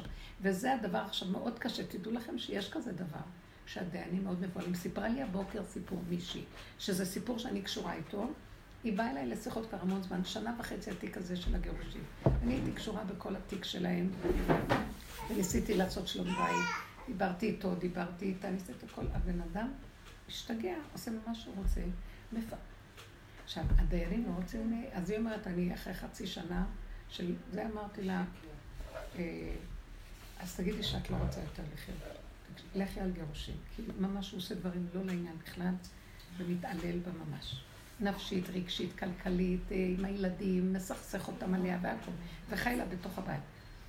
אז אחרי כמה זמן אה, הוא יצא מהבית, בכל אופן הדיינים מקשים עליה. לא, שלום בית, שלום בית, שלום בית. החזירו אותו בחזרה לבית. עכשיו, גרוש הוא לא משלם, אוכל מכל מה שהיא עושה, היא עובדת, מפרנסת את הילדים, את הבית, מנקה, מסדר את הכל, הוא מוצא בית, הכל, לא יוצא לעבוד כלום באינטרנט מהלילה עד הלילה, ולא אכפת לו שום דבר, וחזר לבית. ואז היא לא יכולה לראות את בן דבבה מול עיניה והולכת למות. נלחמת הדיינים לא מוכנים שיהיה גט. לא מוכנים. למה? שלום בית. כי הוא אומר, לא, הכל בסדר, שלום בית, שלום בית. אבל בעליל הם רואים שגרוש שלא נותן. הכל, הוא לוקח את האוטו לעצמו, לא מעניין אותו שהיא נגררת עם ילדים בבוקר, לקחת אותם. איזה, אי אפשר לתאר. הקיצר, אמרתי לה, אין לך מה לעשות, רק ללכת עם האמת שלך מול בור עולם ורק לצעוק. רק לצעוק עליו, אני הולכת למות, תהרוג אותי, לא רוצה לחיות. הנישואים האלה פיקטיביים, הם שונים, הם נישואים טיפשים. אם הבאת נישואים בעולם בדין התורה לסבול, אני לא רוצה לחיות. מגיע לי לחיות וליהנות מהחיים. מינימום קיומי של לאכול את הלחם ולהיות רגיל, רגיל. מולי עומד שונא שאוכל אותי, בולע אותי והכל מגיע לו, כי מעשה אישי אה, ידי אישה לבעלה, ממציא הכל, והדיינים שומעים והכל. כן. הקיצר, הבוקר היא מתקשרת אליי, והם כבר שנה וחצי סוחבים אותה, ויש לה איזה עורכת דין. כלום לא עוזר לה. קיצר, שאני אני אמרתי לה, תלכי עם השם באמת, תגידי לו, אבל אני לא יכולה, ועכשיו אני, אני דיברתי על עבודה פנימית שלה בינה לבין עצמה. היא נכנסה עם לבית דין, היא אומרת שהיא נכנסה לבית דין, והדיינים התחילו עוד פעם להגיד, תוכיחי שזה לא בסדר, צריך שלום בית פה ולא צריך זה. כמה, שנה וחצי והדיינים, עד שמביאים את ההרכב עוד פעם, ועד שיושבים ויש פגרה ויש מה. עינוי הדין ממש. בסוף הם אומרים לה, לא, כאילו לא היה כלום, וחוזרים עוד פעם לדבר. אז, אה, אז אומרים לה, לא, אנחנו בעד שיהיה שלום בית פה. אז פתאום היא קמה, היא אומרת, תראי מה קרה לי, קמתי, וכל מה שאמרתי לעשות עם עצמי בנפש, עשיתי שם בבית הדין. והרמתי ידיים ואמרתי, השם, אף אחד לא יבין אותי, רק אתה. אין עולם, אין דמויות, אין אף אחד, אין דיינים, אין כלום. אני מתה, מתה, מתה, רק אתה תבין אותי, אף אחד לא יבין אותי פה. אני נגמרת, גומרים עליי, אוכלים אותי, בולעים אותי. אין לי חיים, אין לי נשימה, נמאס לי לעבוד, אני, אני עבד, אני מנוצלת, רק אתה תבין אותי, אין לי למי לפנות, רק אליך. והתחילה לצעוק בבית הדין, השם תעזור לי, השם תעזור. תקשיבו, הם היו נדהמים, היא אומרת לי, יצא לי כל מה שאמרה. כל הדרך, והיא באה לשיעור עם הכל, רק אתה יכול לעזור לי, כי אני הולכת למות, אני לא רוצה יותר לחיות, אתה לא מבין, אתה לא רוצה, קח את הילדים, קח את החיים שלי, כי אני לא רוצה לחיות, רק אתה יודע, והכל יודע, רק אתה יודע מה נעשה אצלי בנפש. הדיינים השתתקו, בית דין היה בדממה. הם היו המומים לאיזה חמש דקות של שקט, והיא צועקת, מדברת, היא אומרת, פתאום השתתק הכל, גם אני השתתקתי, היה שקט, ואז הם אומרים לי, טוב, תצאי. אחר כך העורכת דין אמרה לה שהם התנפלו עליו, עשו ממנו קציצה, גערו בו, ירדו עליו רצח. ואמרו לה, תבואי ביום ראשון לעניין של הגט. היא אומרת, תתפללי שזה לא יתהפך. אמרתי לה, עשית לא קידוש השם בבית הדין. אמרת את כל האמת האמיתית שלך, כאילו, כי הם, הם רוצים על פי, כאילו, לכבוד השם, למה שבית תתפרק? בן אדם מת, כבר הכל מפורק ממילא ואין לה חיים, אין לה, אין לה, והיא, את יודעת כמה עבדתי עליה שכן יהיה וחבל ולא, מכל הזוויות למצוא איפה יש עוד נקודה שאפשר למצות שלא יהיה אחר כך שום טענה ודין. וראיתי שאין. הנתונים שלה יחד עם הנתונים שלו זה לא הולך ביחד, היא לא יכולה להכיל, היא לא יכולה, אין לה כוח הכלה, בשום אופן, בשום צורה, נגמר, היא לא יכולה, גמר, זה הנתונים.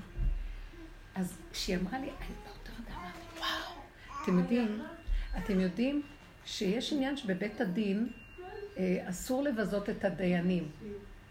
אסור לבזות את הדיינים, על פי דין. צריך לכבד את הדיינים ולא לבזות. היא עמדה ואמרה, הדיינים האלה לא יקשיבו, אין להם לב, הם לא מבינים. יש להם שכל, שכל, שכל, הם לא מבינים מה אני עוברת, הם לא מבינים את הבשר שלי, הם לא רואים שאני מתה, מתה, הם לא רואים, לא רואים, רואים רק כמו שכתוב, כתוב.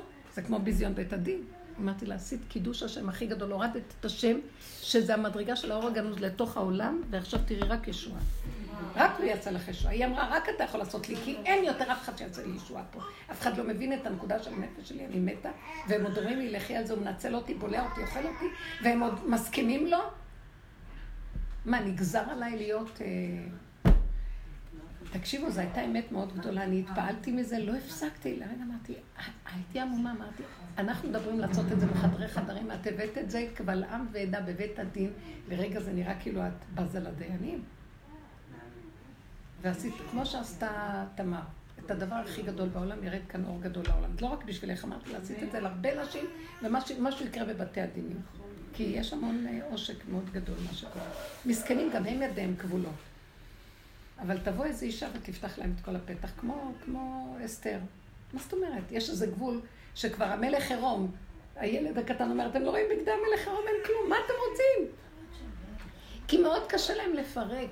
אין להם כוח לפרק, כי זה מאוד קשה, זה כמו שגזרו עליהם, עכשיו תפרקו את הגזירה מעליהם.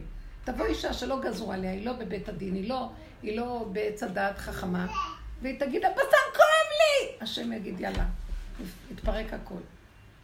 אתם מבינים את הדבר הזה? זה קשה. אבל שימו לב, אסתר ותמר תוכיח. שניהם הביאו את הגאולה בצורה הזאת. אני רוצה להגיד משהו שהיה לי בשבת אחת שהייתי לבד, וככה פתאום היה לי געגוע לחברותא של תחילת התשובה שהיינו יושבים במעגלים, ככה קצת מוזיקה, והנגישה של חבר'ה יחד ומעשנים.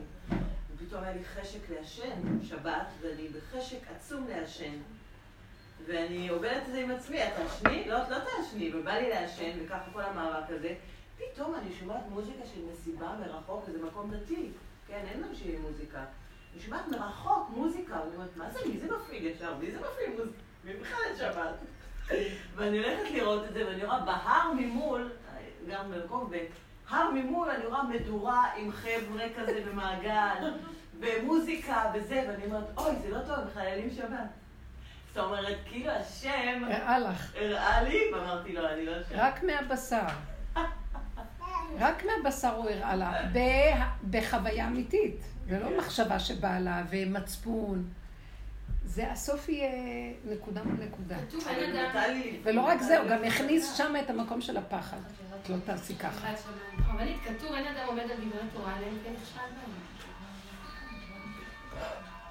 תבוא אחת ויהיה לה מותר להיכשל, כי הרבה, אה, האישה פטורה מהרבה דברים שהגברים חייבים בהם, ולכן רק דרך הנשים זה יבוא, כי אנחנו פטורות ממילא, אנחנו בפיקוח נפש מזמן, ולא דנים אותנו כמו שידונו את הגברים. לכן הגאולה הסופית חייבת לבוא מהאישה.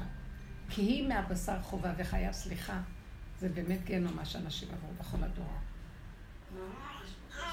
זה גיהנום. האיש בא, אוכל, מוצא את הכל, יצווה לביתו, מגישים לו, נותנים לו, עושים לו, והאישה טורחת, המילה עושה. ומה גם שקיבלה על עצמה בדור הזה, גם עבודה, גם להביא את הפרנסה, גם להושיב אותו ללמוד תורה, גם, גם וגם וגם וגם, וגם כועסים עליה, וגם מעליבים אותה ופוגעים בה ואין לה כבוד. סליחה, מה אתם חושבים? דמעת השם השם אומר, עד פה. בואו נתפלל עליה שהכל ילך לחלק, אמן. אנחנו לא יודעים מה זה שושנה, אמן, כן. הרבנית, אנחנו לא יודעים מה זה חלב. אולי הוא יתעורר מזה שצעקו עליו. יאללה, שילך לעזאזל, משוגע. לא. אני שונאת את הסוג הזה של אנשים שאין להם בכלל, אני ראיתי מה קורה פה, אין לו לב. ערל, לא יודעת, קרה לו משהו. הוא נפל כנראה בדברים לא טובים ונאטם לו הלב. הוא יראה אותה מתה, לא יעניין אותו, צוחק לה בפנים. לקחת, לגזול, מה שאפשר לקבל, לקבל, לקבל, לקבל, לעשות בדיוק הפוך, כלום, אין בן אדם לידו, אני לא... זה כבר באמת מוזר. יש כאן משהו לא בסדר, משהו חולה. יש איזה גבול, כן, לא בכל מחיר, לא. הקליפה תתפוצץ, והבן אדם אה, לא אמור כי יחיה, ואספר מעשה כאן. לא בכל מחיר. זה לא נישואים קתולים, לא בכל מחיר. מלכתחילה זה לא היה צריך להיות ככה. זה לא היה צריך להיות ככה. איך? מתהפכים, אי אפשר לדעת. אומרים בשר... הלוואי, אולי השם יהפך את ליבו ויהיה כאן איזה נס, הלוואי, אני לא. יודעת, הלוואי. איך שזה ככה, זה מציאות כזאת. אני אומרת, אומרים בשר ודם, אבל אחרי זה לכי תדעי אם זה לא נהיה בשר. שיהיה בסדר. לא, נשים יכולות למות. נשים מתות. אסור לנו כבר לזלזל ביסוד הנפש. אנחנו צריכים רק לעשות בחוכמה בתוך הנפש לפרק בעדינות, על מנת שלא נצטרך את הביזיון בחוץ. ויש כזה דבר, שמתפרק את הנקודה, זה עולה, ובסוף אה, מה שכתוב, מה שכתוב, אה, אה, ברצות השם דרכי איש, גם אויביו ישלים עמו. השם מתגלה והשני נכנע לו והכל נהיה בסדר. יש מצבים שהעקשנות מאוד מאוד גדולה, והיא יכולה למות, אין לה את הכוח לעמוד בזה, אז פיקוח נפש להציל אותה, לא בכל מחיר. אין לה את הכוח לפרק עד הסוף עם עצמה והיא תמות, אז מצווה ל... אני ראיתי את הנקודה הזאת שם, אמרתי, עד פה וזהו. זה בסדר גמור, זה השכינה היום כמה ואומר עדיין. יהיה מהפך גדול, השם יעזור. מה לסבול? מה, מה? עכשיו, לא התנפלנו עלייך אישי, אבל יש כאן איזו נקודה שאנחנו צריכים להתנהג עם הרצון שלנו להבין ולרצות גם לסגור אותו. כי הוא מפריע לנו לאמת. אז רגע, אני באה עם הפרק. לא. כל כך הרבה מה לעשות. טוב, בסדר, נגמר. אה, ישן טוב ופתאום התעורר? בטח, כן. הנה באתי. תודה רבה מתוקות. זהו, נגמר.